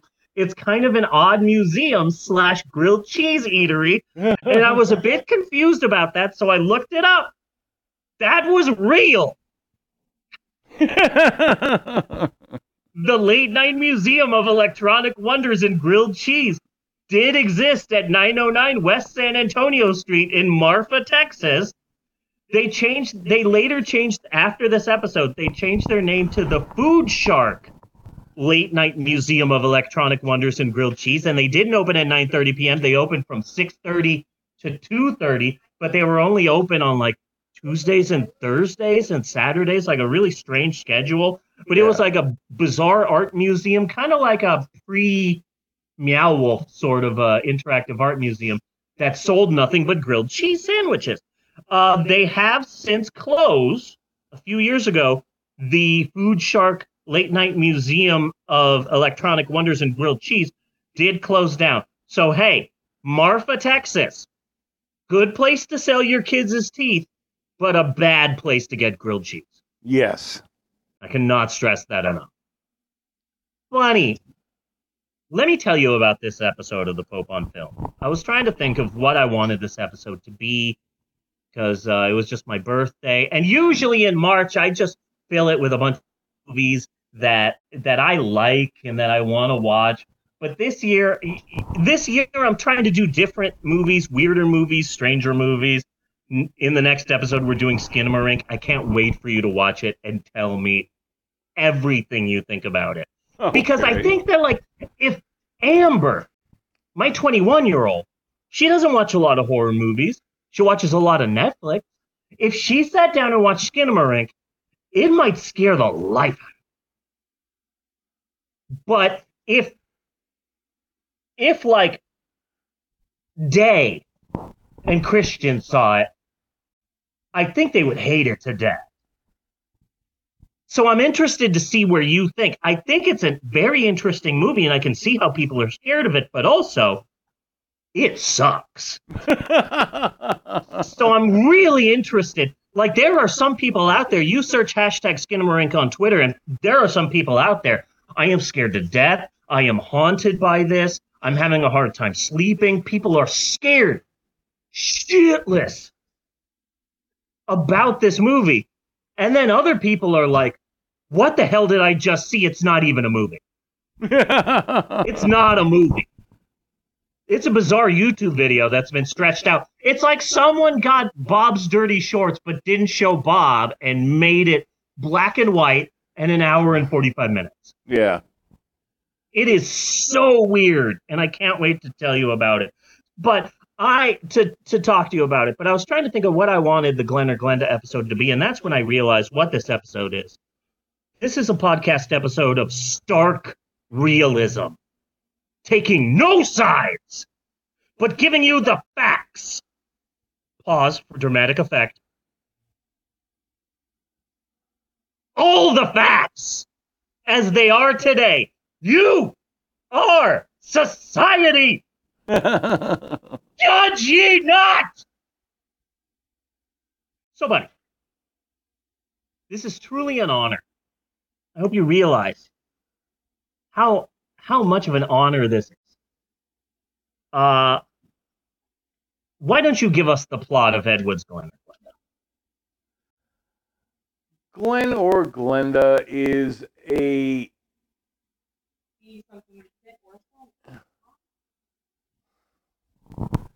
well, what level do we want to be on? It is a struggle of a man about to get married and needs to tell his girlfriend about his cross dressing. Mm-hmm. Then there's a lot of interesting filler.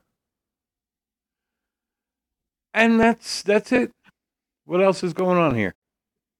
My wife knew about my cross dressing very early into our relationship. I remember wearing women's clothes um secretly at your parents' house. You know, Yeah. I remember that. I remember one time I, I I didn't remember this until Lauren reminded me that one time you and I went to church in California Oh, we did? and I was wearing a thong Ah! of yours and I apparently forgot about it and we're sitting there praying and you know it's Sacramento so we're praying in basically like a warehouse that has been turned into a church in the industrial side of town where all the Koreans went to church. Oh, their food was so good. I'm like, I will sit here for what might be a two hour Easter sermon if it means that afterwards I can go to the uh, luncheon that they're having for free. Because that Korean food, ah, ah, there's no chance my sick Oh. chance, but I miss you. that was so good. So, so our they, we weren't sitting in pews at this uh, Korean church. We were sitting in uh, folding chairs, And so I didn't realize that my uh, uh, in laws sitting behind me were seeing my whale tail Okay. because they could 100% just see my thong right there. And it's like, dang, what other church people saw my thong? So it's it's been a it's been a, a long uh, road for me. But okay, so before we get into me, here's a bit of history taken from the Holy Gospel according to Rudolph Grey. Glory be to thee, O Wood. This is Nightmare on of Ecstasy, The Life and Art of Edward D. Wood Jr. The movie Ed Wood was loosely based on this. I say loosely based because originally Scott Alexander and Larry Karaszewski, the screenwriters of the 1994 film Ed Wood, wanted to make a movie specifically about Ed Wood. But when they heard that Tim Burton was interested, they said, okay, how do I don't think that Tim Burton will want to make this movie. So we need to change the script to make it focus on something that would make Tim Burton want to make the film. Scott Alexander and Larry Karaszewski knew that um, Ed Wood was friends with Vincent Price before he died. So they rewrote the script for Ed Wood to be about Ed and his relationship with Bela. Yeah. And uh, a lot of that isn't 100% real. There are some liberties taken, but um, this is really what you need to know when it comes to Ed Wood. So, uh, indie movie producer George Weiss wanted to make a bio picture of the life of Christine Jorgensen, uh, the first major name to ever have a sex change of male to female. Yes. And they went to wannabe filmmaker Ed Wood. He immediately said, What if we get Bela Lugosi to be in this film? And George Weiss wasn't sure about that because he made black and white indie grindhouse type films. Thank you for the backup dancing, Maxwell. Maxwell, my 11 year old, doing the backup dancing. Thank you for that. Yeah, go for it. Go for it. Are you saying I'm not entertaining? Only the infinity of the depths of a man's mind can really tell the story. In case, in case they don't want to hear about the movie and they just want to look around. Rude. Rude. But but you, you keep dancing. You keep dancing. So uh uh George Weiss wasn't used to having names in his movies, but uh George Weiss offered Bela Lugosi just 500 bucks Yeah. to be in Glen or Glenda. Bela said no because he refused to be in indie movies. Yeah. I'm I I I'm not going to be in just some cheap indie movie. I'm a star. I go to I make studio movies. Thank you. This name right here saved Universal. All right. So yep. Okay then. So he refused to do the movies. Ooh, he was a big star. But then two things happened. Number one, they couldn't get the rights to the Christine Jorgensen story. In the movie Ed Wood, they said, Goddamn Variety had to print the story eh, before I got the rights. Now that bitch is asking for the sky. Number one, good on you, George Weiss, for using Christine Jorgensen's correct pronouns. Yeah. But um, that is not the truth. Christine's parents were very much still alive. Uh huh. And as long as they were still alive, Christine Jorgensen refused to do any movies, any TV appearances, any lecture tours, nothing. So now Ed couldn't directly use her story. So he used more of his story.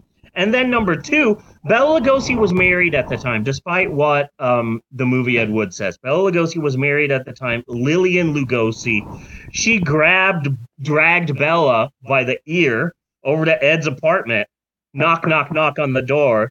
It's Bela and Lillian. Open up. And I don't want to say they had their tails between their legs, but Lillian was basically all. Bela did not want to do your picture but we're broke. So if you could double what he was originally offered, then we'll consider it. So uh, they gave him a thousand and made this character of basically God, which I love. Uh, but that was what angered George Weiss. He did low budget, early black and white grindhouse movies about sex and drugs and violence. But um here's the thing if you make it clinical and pretend that it's educational, then you can get away with whatever crap you want. Like uh those uh pre-code movies. Like Maniac and Sex Fiend and uh I just realized I've been talking to a lamp. Okay, that shot is Skinamarink. that shot of a lamp, that's like 15 minutes of Skinamarink. That is hilarious. They- Just imagine that, but grainier, and that's the movie Skinamarink. I can't wait to do it. so George Weiss wanted I changed my sex to be clinical to, as they would say back then, and remember this because it'll come in later. Take the curse off it. So if it's an educational film, you can you can film whatever crap you want. A lady nude jumping in the pool, someone getting stabbed, everyone doing drugs. Oh, it's okay. We're teaching the youth. Yeah. So Ed got what was originally going to be this clinical educational film, um, and made it into what was essentially a biopic with Bela Lugosi as God. I mean, I don't hate George Weiss for adding the BDSM scenes in the middle of all this. Like, I get it. I understand where George Weiss is coming from. This film is too tame to be dirty and too controversial to be tame. Yeah. So George Weiss just tipped the scales with a bit of BDSM in the middle of the movie so people didn't walk out. I get it. You know? So Ed Wood made this movie, Glen or Glenda, also known as I Led Two Lives, Behind Locked Doors, He or She, I Changed My Sex, and finally, Glen or Glenda, The Way of Water. To be honest, you probably won't believe me when I say this. I did make one of those titles up, but I'm not telling you which one. You'll have to figure that out for yourself, kids. Okay, so let's uh, put a pin on that and uh, talk about a subject that I know very well me. Uh, I have known about Ed Wood since the third grade, thanks to a wonderful movie called It Came from Hollywood. Yes. Greatest cast in the frickin' world. Uh, Gilda Radner, John Candy, Dan Aykroyd, Cheech and frickin' Chong, all in one movie? That is crazy. The fact that more people aren't absolutely obsessed. 10 minute warning. It came from Hollywood blows me away. 10 minute warning. So, uh, it's, uh, just a collection of uh, scenes from bad movies, and there are different themes. And uh, Cheech and Chong get high in a movie theater, and they've got the trash can full of popcorn. And um, Gilda Radner does that little girl character, and uh, Dan Aykroyd does a great bit where he's a survivor of the nuclear apocalypse, but Yeah. he's also a former radio DJ. I love that whole bit. And John Candy does a salute to Ed Wood, and he focused on Bride of the Monster, um, Plan 9 from Outer Space, and it ends with Glen or Glenda, a touching story of a man wrestling with his transvestism, and I loved it. And so I went looking for Ed Wood movies. I would get the TV guide and I looked through every movie in the back. And if I saw one, oh, hey, this is Bride of the Monster. It's playing at uh, 10 a.m. on channel 83. And I would wake up and I would watch it. And hey, they're going to play Planet from Outer Space at midnight. Uh, Mom, Dad, I never called them that. Terry, Pepe, can I stay up until midnight and watch Ed Wood's Planet from Outer Space? Stevie, you forget. We don't care about you. Do whatever you want. We're drunk. So I'm so they're just drinking, and I'm staying up watching Plan Nine from Outer Space, and I became obsessed with Ed Wood, and I I I thought that his movies weren't that bad, and so when I was in college, so when I was in high school, I started wearing women's clothes, and I kept doing it, and I was in college, and I did it more, and my parents would get angry with me, and um, I remember my father uh, took me and my mom to the mall once. We're going to go to the mall, then we're going to go to this store, then we're going to go here, we're going to pick up this.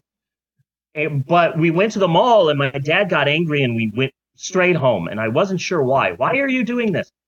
Uh, it turns out I was walking too gay. Oh. And my dad spent an hour yelling at me, teaching me to walk straight like a man and not an F A other letter. Okay. So, uh, so there's that. So I, I through Ed Wood and my obsession with Ed Wood, uh, that was the the first glimpse I had into uh, being trans. And I watched this movie, and I spent my whole life freaking laughing at this movie. But now I, I I even created my entire an entire religion about it, the Church of Ed Wood. So now I'm trans, and I must have watched this movie at least 50 times as a man, but I've only seen it a handful of times as a woman. And this film is such a different film for me now. Like as a, it, it, I, I guess you know, movies change with you. Yeah. Yeah. When I was a kid, I loved The Goonies. I cannot watch one second of that now. It's annoying as hell. What are these kids doing? They they should stay at home and listen to their parents getting into all these shenanigans. You know, like like I watch I watched The Little Mermaid growing up, and it was a beautiful film about true love. But the older I get, it's like, bitch, you're like 15. Yeah. You are 15 years old. Listen to your freaking father. Yeah, I relate to Sebastian. I relate to the dad. Like, but dude, these, these people are poisoning your water. They're eating your friends. How are you wanting to be a part of that? Yeah, these people are horrible. These people are absolutely horrible.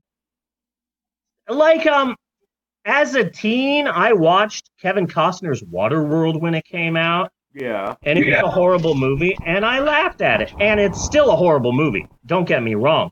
But now in my 40s, I can watch it and go, look at that set. They just got a giant floating set, and it looks incredible. How did they make it? That's insane. Uh, Dennis Hopper is chewing all the scenery, having fun as hell. A lot of the scenes are beautifully shot. How hard must it be to make a movie 98% on water Yeah. in the middle of the ocean? I appreciate the film more now.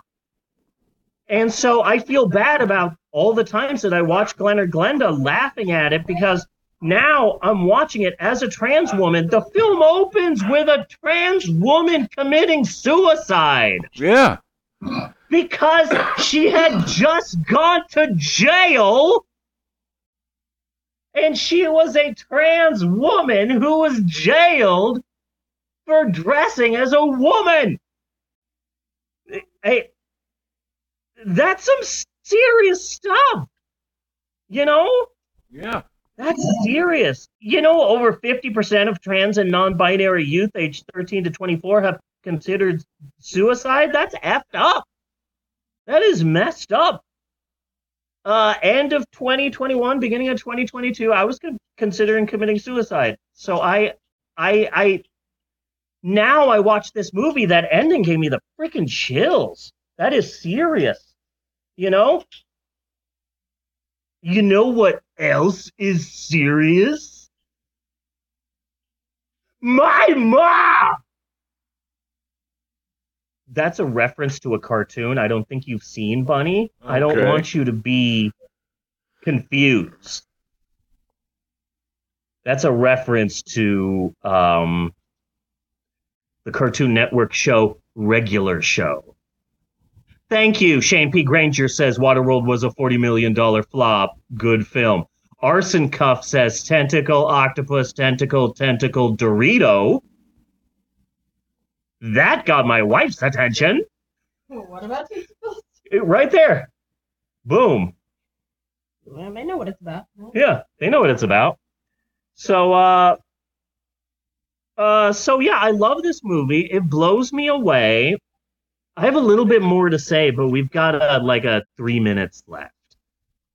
But I don't have that much to say. Should we just run it through again? Yes. How about we take a short break? Wait, we're not And when done. we come back, I'll finish what I have to say, and then we can talk about next week and wrap it up. Okay. Because there's no way that I can do that in the two and a half minutes that I have right now before uh, Zoom resets. So how about we take a short break, really short break, really tiny short break. Those of you who are still watching, please stick around. We're going to take a short break, and when we come back, okay, when we come back, we're going to uh, finish our talk on Glen or Glenda. Does that sound good? Sound good. Let's go. All right. We will be right back.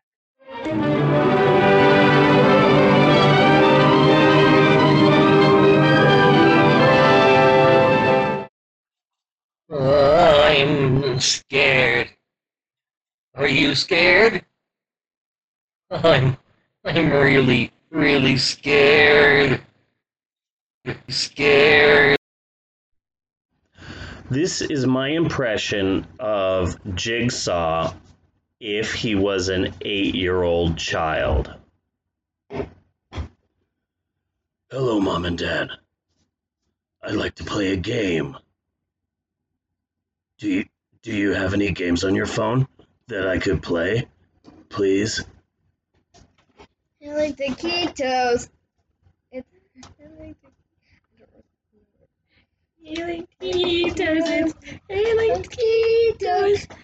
I've covered tons of. I don't remember the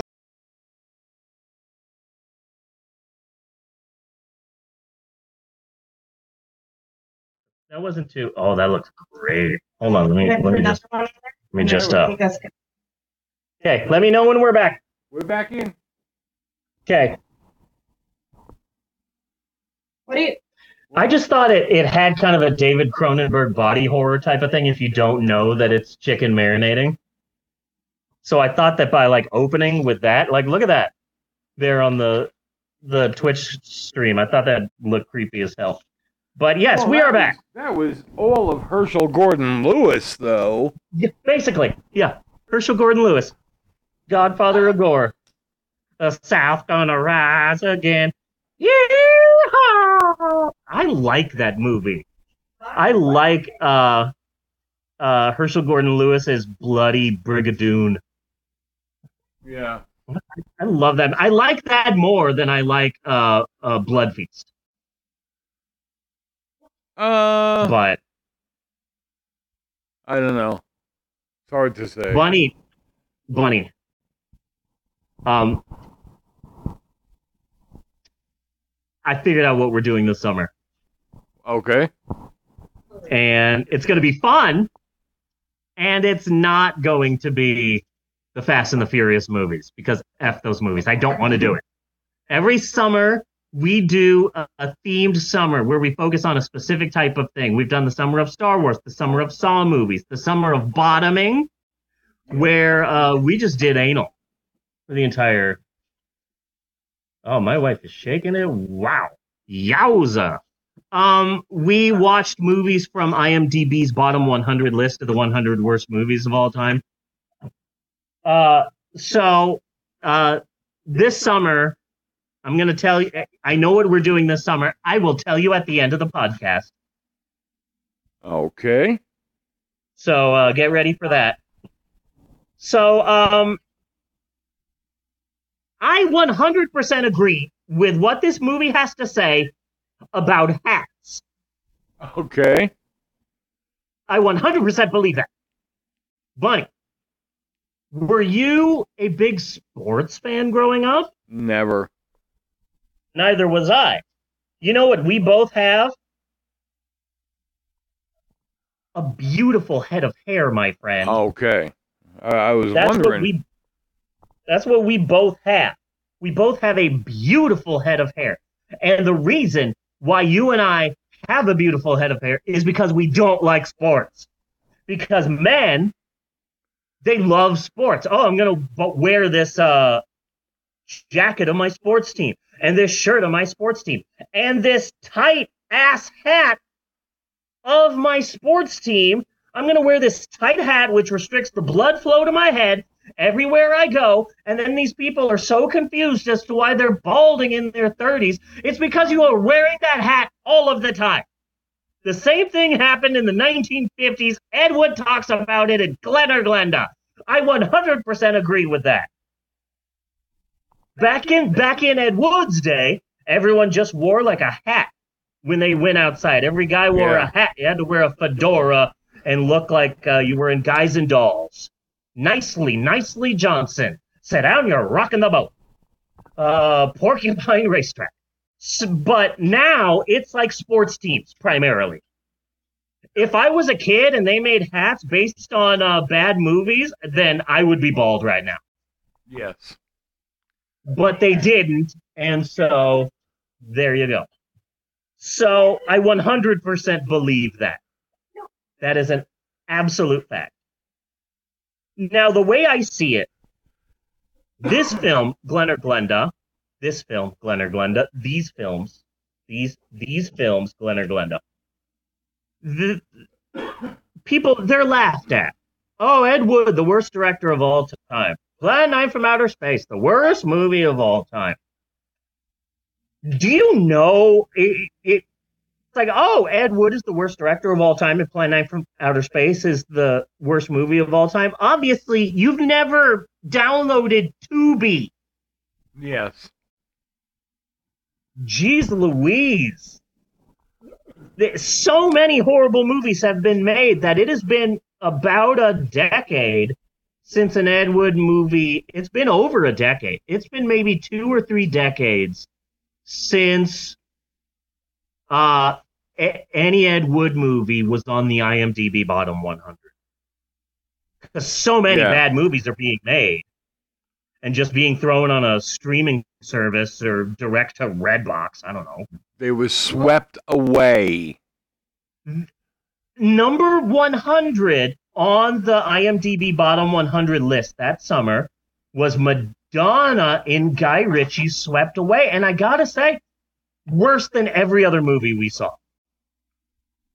That was bad. I remember not hating Slenderman that much.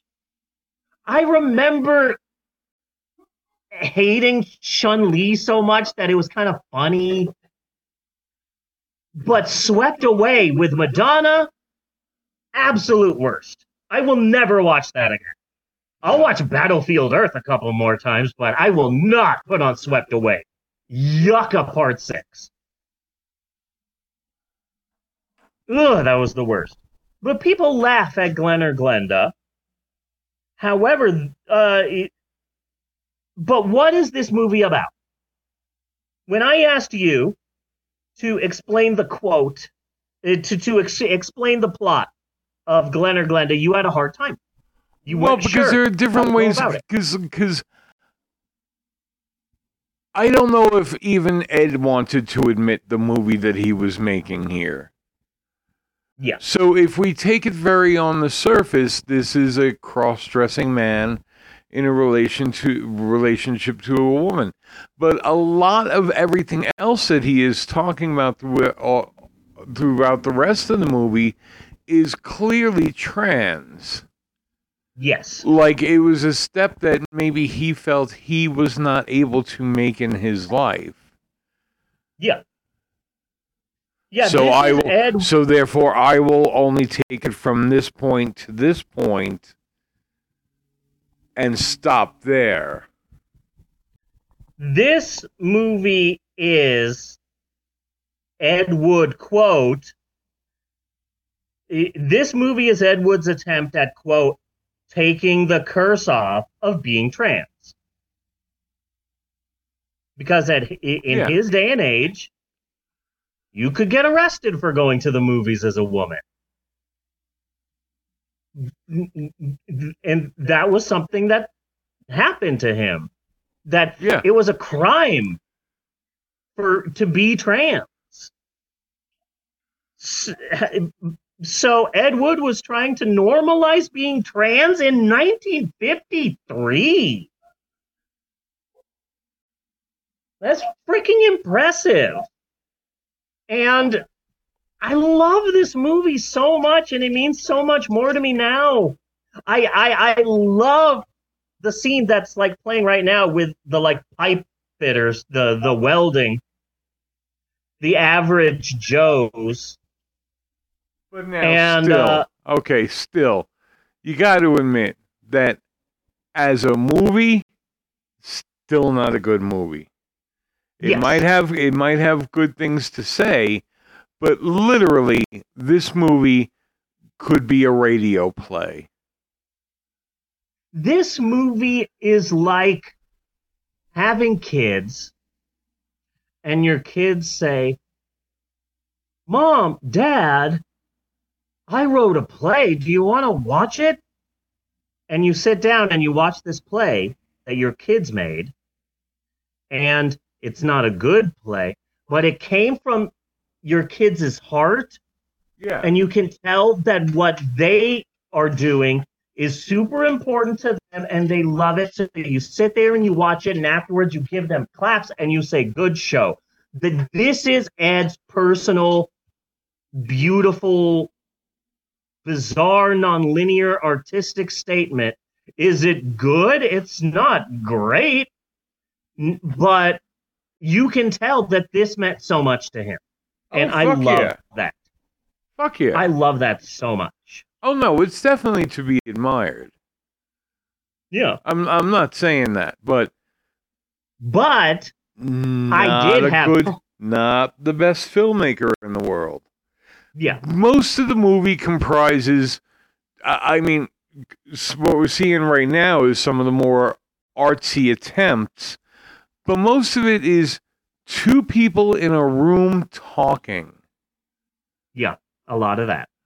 You know, and oh, except for the big car chase at the end, that blew me away. Where did he get the trans mentor? Yeah, yeah, the old trans trans people just find each other. Yeah. That's all I can say.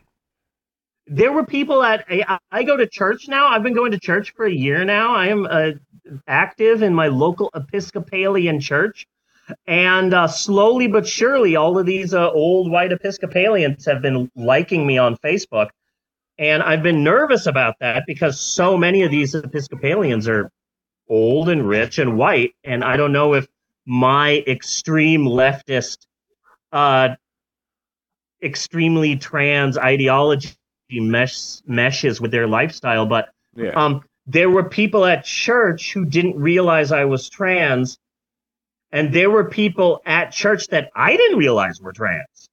Oh, I'm one of like five trans people at that church. And that is awesome. And then I'm finding all of these trans friends on on uh on Twitter and I'm on all these groups on Facebook and I have a trans son and um I try not to say that because I don't want to be Royal Tenenbaum. What? This is my youngest, Eleanor. This is Maxwell. And this is my trans son, Mel. I don't want to just say that over and over again. Yeah. This is my trans son. I, I don't want to just label them as just that. Because there are a lot of other things. Your son. They're also uh, extremely loud and wonderful at cussing. They have become like a cuss smith. That is that is good. That is good. There was always that potential there. Yeah. You know? Yeah. Yeah. But I have a problem with Glen or Glenda. There are things that are inexcusable in this film that I have a hard time with. Okay. This film, yes, it's trying to You can say Ed Wood made a film in the 1950s trying to normalize trans people, and and you can say that, but that's only part of it. This film is still very much a product of its time because at the end, Oh yeah. Glen is cured of being trans. Yeah. It seems as if this film is trying to say if you like wearing women's clothes, there's one of two things.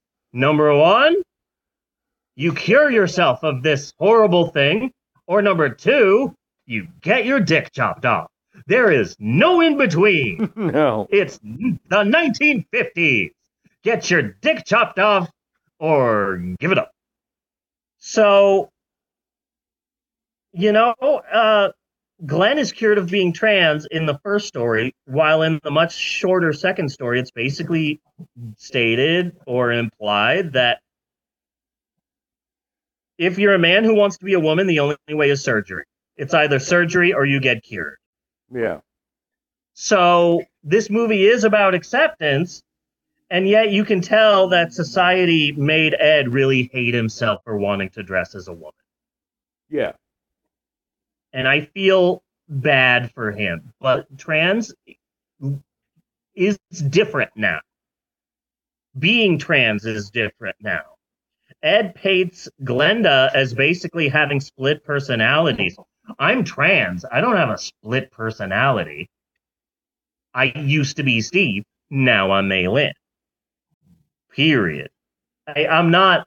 I'm not like oh I'm torn. You know, like Ed in Yeah. the oh like that, like that scene where he takes off his wig in front of the mirror. Yes. Like, like that's not me. But I do understand what trans people say. That like in the beginning when I came out, I said, I'm I'm a woman. I am trans. My name is Maylin. I am Maylin now. But I'm still the same person that you knew. I'm still the person that you knew and grew up with and worked with. I'm still that same person. I'm still Mr. Steve, the storyteller, and I'm still Steve. I'm just Maylin now. But it's a, I've been trans for almost two years, and I've been transitioning eh, on hormone replacement therapy for almost two months now. For uh, two months, uh, for almost a year. I've been trans for almost two years, and I've been on hormones for almost one year. I feel like I am 100% a different person. I am literally, there is no more Steve in me. I am 100% Maylin. I remember that person, but I am not that person. People can change. I think I'm ready to hold the baby. Ask Bunny. He used to be in my Dangerous Nights crew. What crew? We went out for wings once. You take me to you took me to a place called the Blue Dolphin. Blue Dolphin's not there anymore. It burned down. Johnny Ronnie's ass up. He works with his brother now. Ah, God, I love I love that show so much. I speak a new language and it's called I Think You Should Leave. It's on Netflix. It's the greatest show in the world. I'm quoting that like I used to quote Monty Python. Yeah. Neat. Neat. Now instead of neat, neat, or nudge nudge, wink wink, I say, "Oh, nice. That is a good idea," and I stand by. The best part of Ant Man and the Wasp: Quantumania is when the guy from the focus group sketch in season one of I Think You Should Leave shows up. That's worth the ticket alone. that is worth the ticket alone. Thank you, Spider Man. Good on you, dude. And then the guy who played Santa Claus in two skits in season two of I Think You Should Leave was the uh, redneck guy in the uh, in the laundromat in the best picture of the year. I everything everywhere all at once. Yeah. Yeah. Oh, uh, so anyway, Glenda Glenda. Uh, wonderful movie, but being trans is different. Um, I don't have split personalities, and Glen didn't have split personalities. Ed didn't have split personalities. This is how I see being trans now.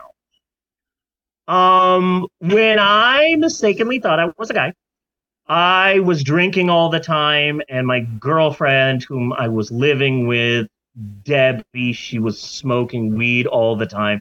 And after work, we would go to Bennigan's and we knew all the bartenders and we would drink with them. And then we would close the bar down, but they would still let us in there and we'd drink some more. And then it's like 2 a.m. and we head to the bartender's house. Like the three of them lived together and they smoked a bunch of weed and listened to Grateful Dead. And we stayed up until about four or five in the morning, drunk and high. And I that's when I started listening to the Grateful Dead. I heard the song Saint Stephen at about the time that the Church of Ed Wood started exploding. And next thing you know, I'm doing interviews on NPR and I'm on, oh, this talk show wants to talk to me. This morning radio station wants to schedule an interview. This syndicated show wants to do a bit with me. Oh, I'm going to be interviewed for this magazine, this newspaper. And it was all exciting.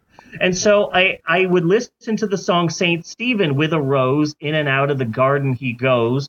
Country garden with the wind and the rain. Wherever he goes, the people all complain.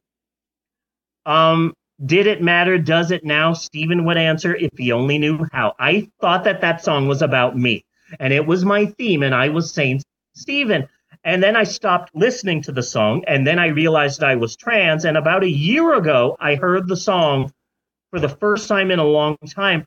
And just like watching Glen or Glenda as a trans woman, now I see Saint Stephen as a song about Maylin and Steve because even before uh, I was Maylin, I was Steve, and basically Steve died so that Maylin could live. So now the song Saint Stephen is about uh, the martyr Steve who gave up his life so that Maylin could be an awesome bitch. Okay. And so and so I when I would listen to it as a guy, I never understood the part where everything starts getting really slow. And the first line is lady fingers dipped in moonlight. Writing what for? Across the morning sky. And it gets all all sad and all quiet Yeah. and all I don't know, sexy if you can call Grateful Dead sexy. The combined weight of that band was like 900 Yeah, I'm, pounds. I'm not going to accept that. Yeah. Um but now the song Saint Stephen is about the person who I used to be, but then when the lady fingers dipped in moonlight part, that part's about Maylin. Now the song's about the both of us. It's about how Steve died so that Maylin could live. And I am super happy and I love my life. And there are all these freaking Republicans out there that are just painting all uh, trans people as uh, pedophiles and deviants. It, it, we're getting our rights taken away. I live in the absolute worst state right now. Uh, I, I'm wanting to get some facial feminization surgery, get some electrolysis for my uh, five o'clock shadow that won't stop yeah. but so I'm I'm trying to get some surgery scheduled for myself, and I'm really happy with how far I have come in my trans journey. But So, like um, actual plastic surgery? yeah, uh, my my insurance does cover up to an extent um gender affirming surgeries including facial feminization surgery so uh tightening out my cheeks a little bit making the nose smaller making the chin less chiseled and beautiful fixing Yeah. hairlines and just making my face smaller and more feminine and uh shaving down this uh big honkin' adam's apple that i have i'd have less of a massive forehead and I just look more feminine and more passing, and I'm hoping to get that.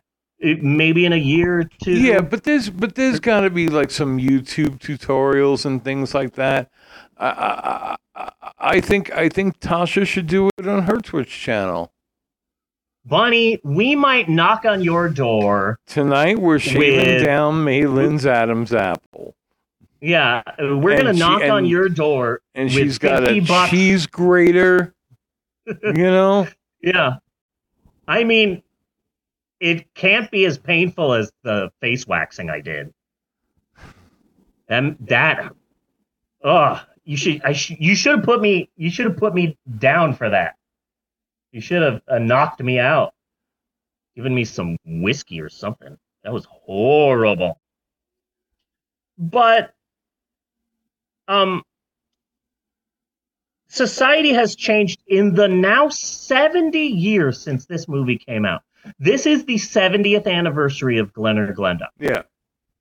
It came out in 1953, and here we are in 2023. This film that people are still talking about and taking new and interesting looks at is almost 100 years old.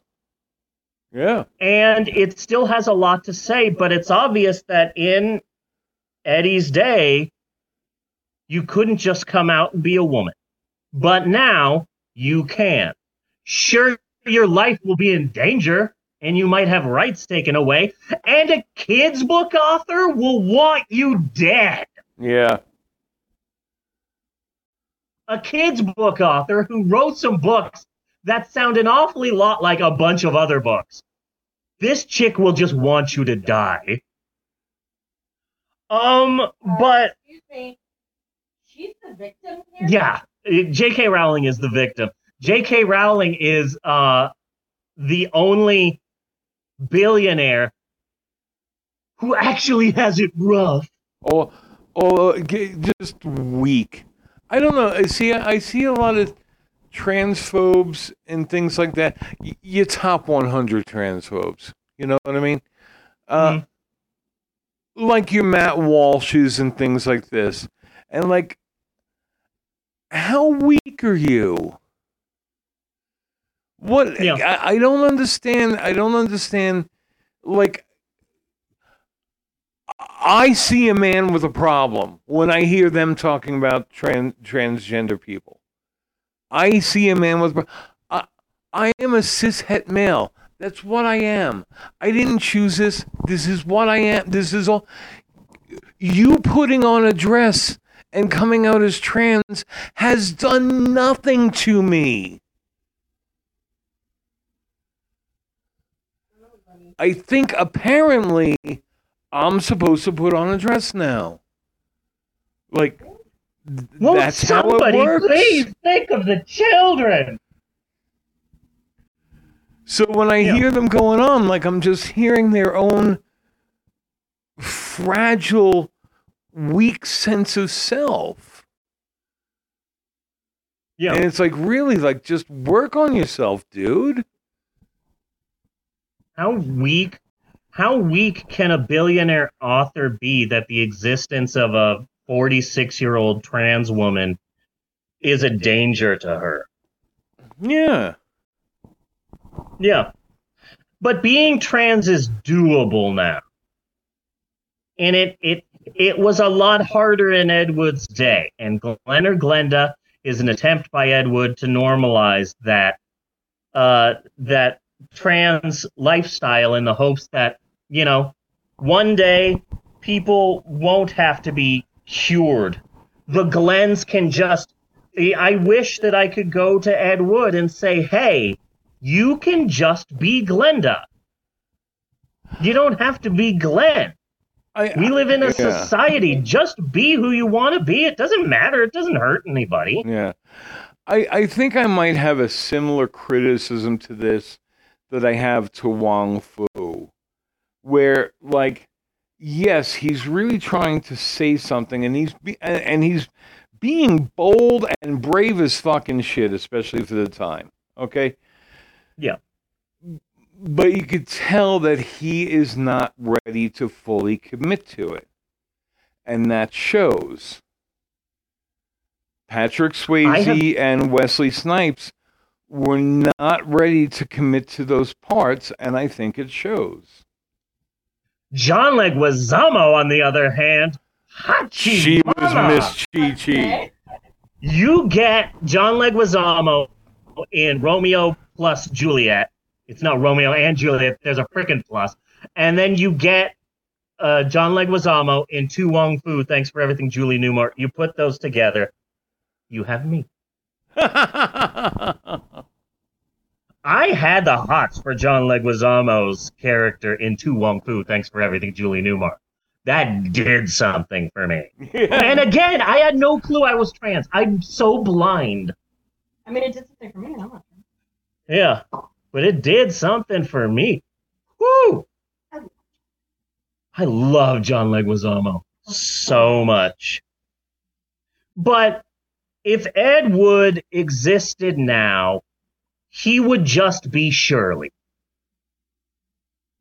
which was his Yes. female name, just like Glen was Glenda.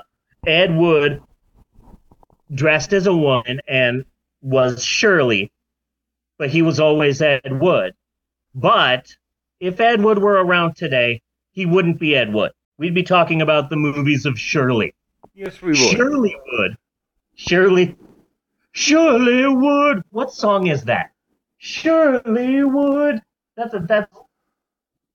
Oh, that's gonna bug me. It's it's some classic rock song. Um, I think it's Led Zeppelin.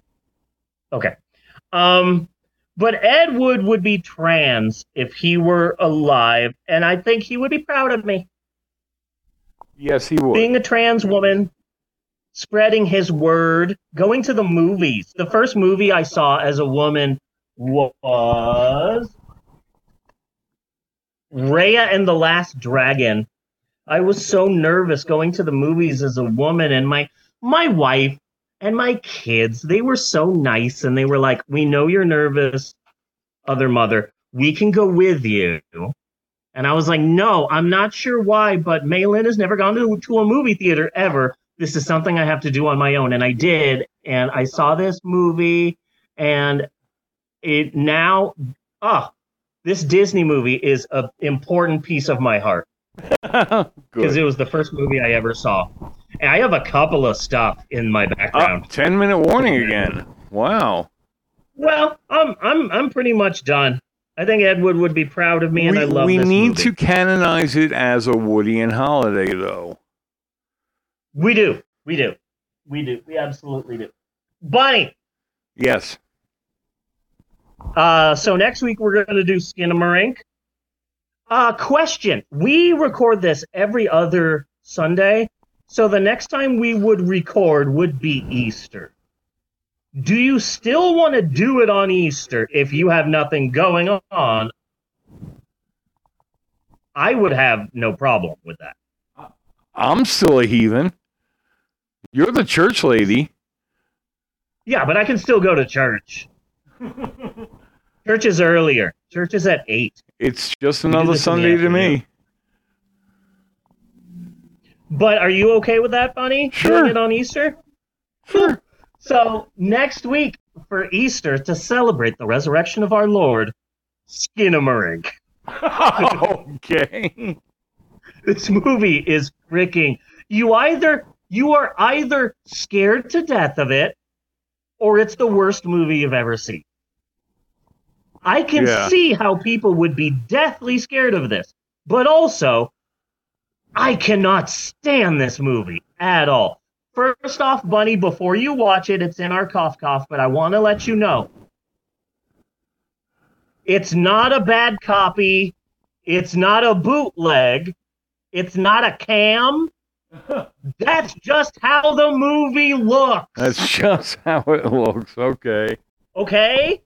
Don't go, oh, there might be something wrong here. Or, oh, was someone in a trench coat like filming this at 3 a.m. at a movie theater in New York City? No, that's just how the movie looks.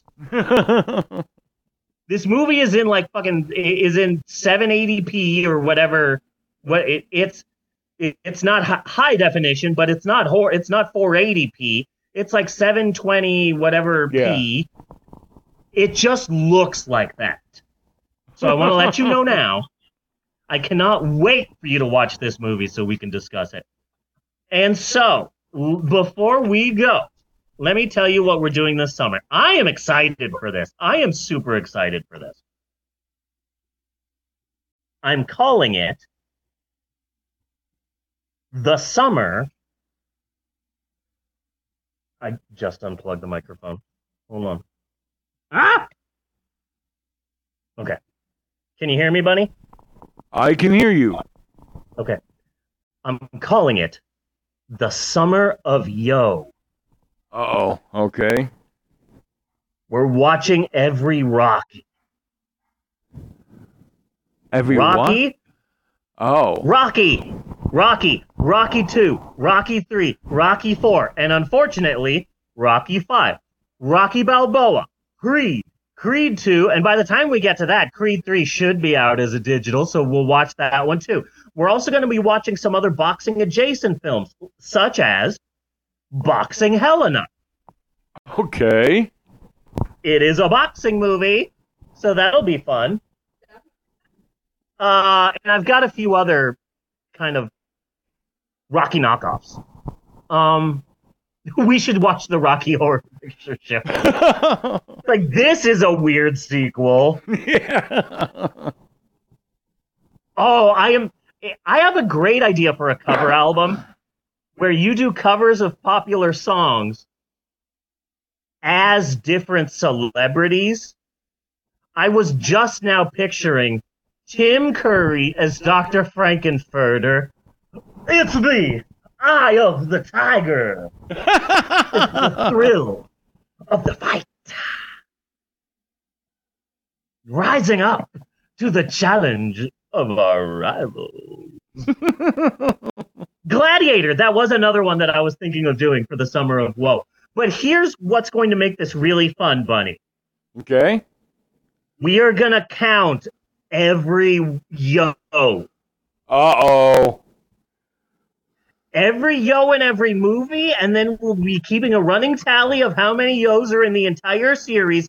So by the time we get to Creed 3, how many yos have been said? Okay. Now, Rocky 5 will really throw us off because there's one scene. So in Rocky 5, Rocky loses all of his money and he goes back to live in the crappy neighborhood that he started. And uh, it's Christmas, and Paulie's still alive, despite the fact that he smoked uh, 100 cigars every day for 60 years. Uh, shows up and he's uh, dressed as Santa Claus and he goes, he has a sack over his back and he goes, Yo, yo, yo, I'm Santa Claus. And Rocky goes, Hey, Santa, you don't say yo, yo, yo. You say ho, ho, ho, not yo, yo, yo. And the the Paulie is like, Well, I'm Santa, and if I say that I say yo, yo, yo, then I say yo, yo, yo. My friends and I specifically said, let's count how many yos are in this movie. And this scene is happening, and like four high schoolers are just laughing their asses off while everyone else is being silent and they're confused. I say everyone else like a bunch of people went to go see Rocky 5, but I'm really excited about the summer of Yo. This is going to be fun. like Some of these movies are great. Some of the movies are great. Not all of the movies, but some Uh. of them are wonderful. I love Mr. T. And I love all of Rocky 4. I love all of that movie. I liked Rocky three, but like that's it's it's not a good movie. Yeah. You know, especially when we start with Rocky, which is a good movie. Yeah. And a hard drama and definitely an Oscar winner. Yeah. But that's what we're doing this summer. The, the summer of Yo. Be sure Oh no, it's gonna be us. fun. It's going to be fun. I'm excited. And also, I've just been postponing doing the summer of Fast and or Furious because I hate those movies. Uh, but that's it's the Cle- summer, it's the Cleveland balloon disaster of summer movies. Yes, yes. Uh, the Cleveland balloon disaster. Yeah, we'll get to it eventually. Um, honey, we only we only got to the twentieth, the twenty first president, so we're gonna continue. It's gonna be a series of making fun of presidents. It was it was so good. It was so much fun. Oh, it's okay. Um, but that's uh, in the future. Now that I'm thinking about this, this movie, I gotta say, I've gotta say, when I'm looking back at this episode of the Pope on Film, hold on. Sure. I think this is a damn good episode. This has been a damn good episode. We are in agreement, my friend. Yes. This time I was so certain that it was a good episode that this is, I believe, the first episode ever that I that I've purposefully stepped on your toes. because that's how good this episode has been. Yes. But yes, I concur with your assessment, good sir. So until next week, I am Bunny Williams. And I am Reverend Maylin, and on behalf of Eleanor and Natasha and Mal and Maxwell and everybody else, I just want to say thanks for listening, and we will see you next week, you godless heathens. And you douche waffles and cookie tits. And you Glens or Glendas? Nice. Little, little, look. Good job, Eleanor. Good job. Uh, do do do do do. Do do do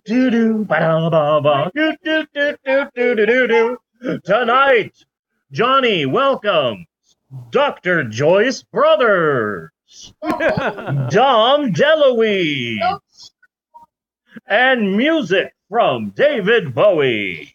And now, here's Johnny, a hole in the wall where the men can see it all. Do do do do do do do do do do do do do do do do do do. Skitty papa doo wow. Cut and print. And put it on the liver.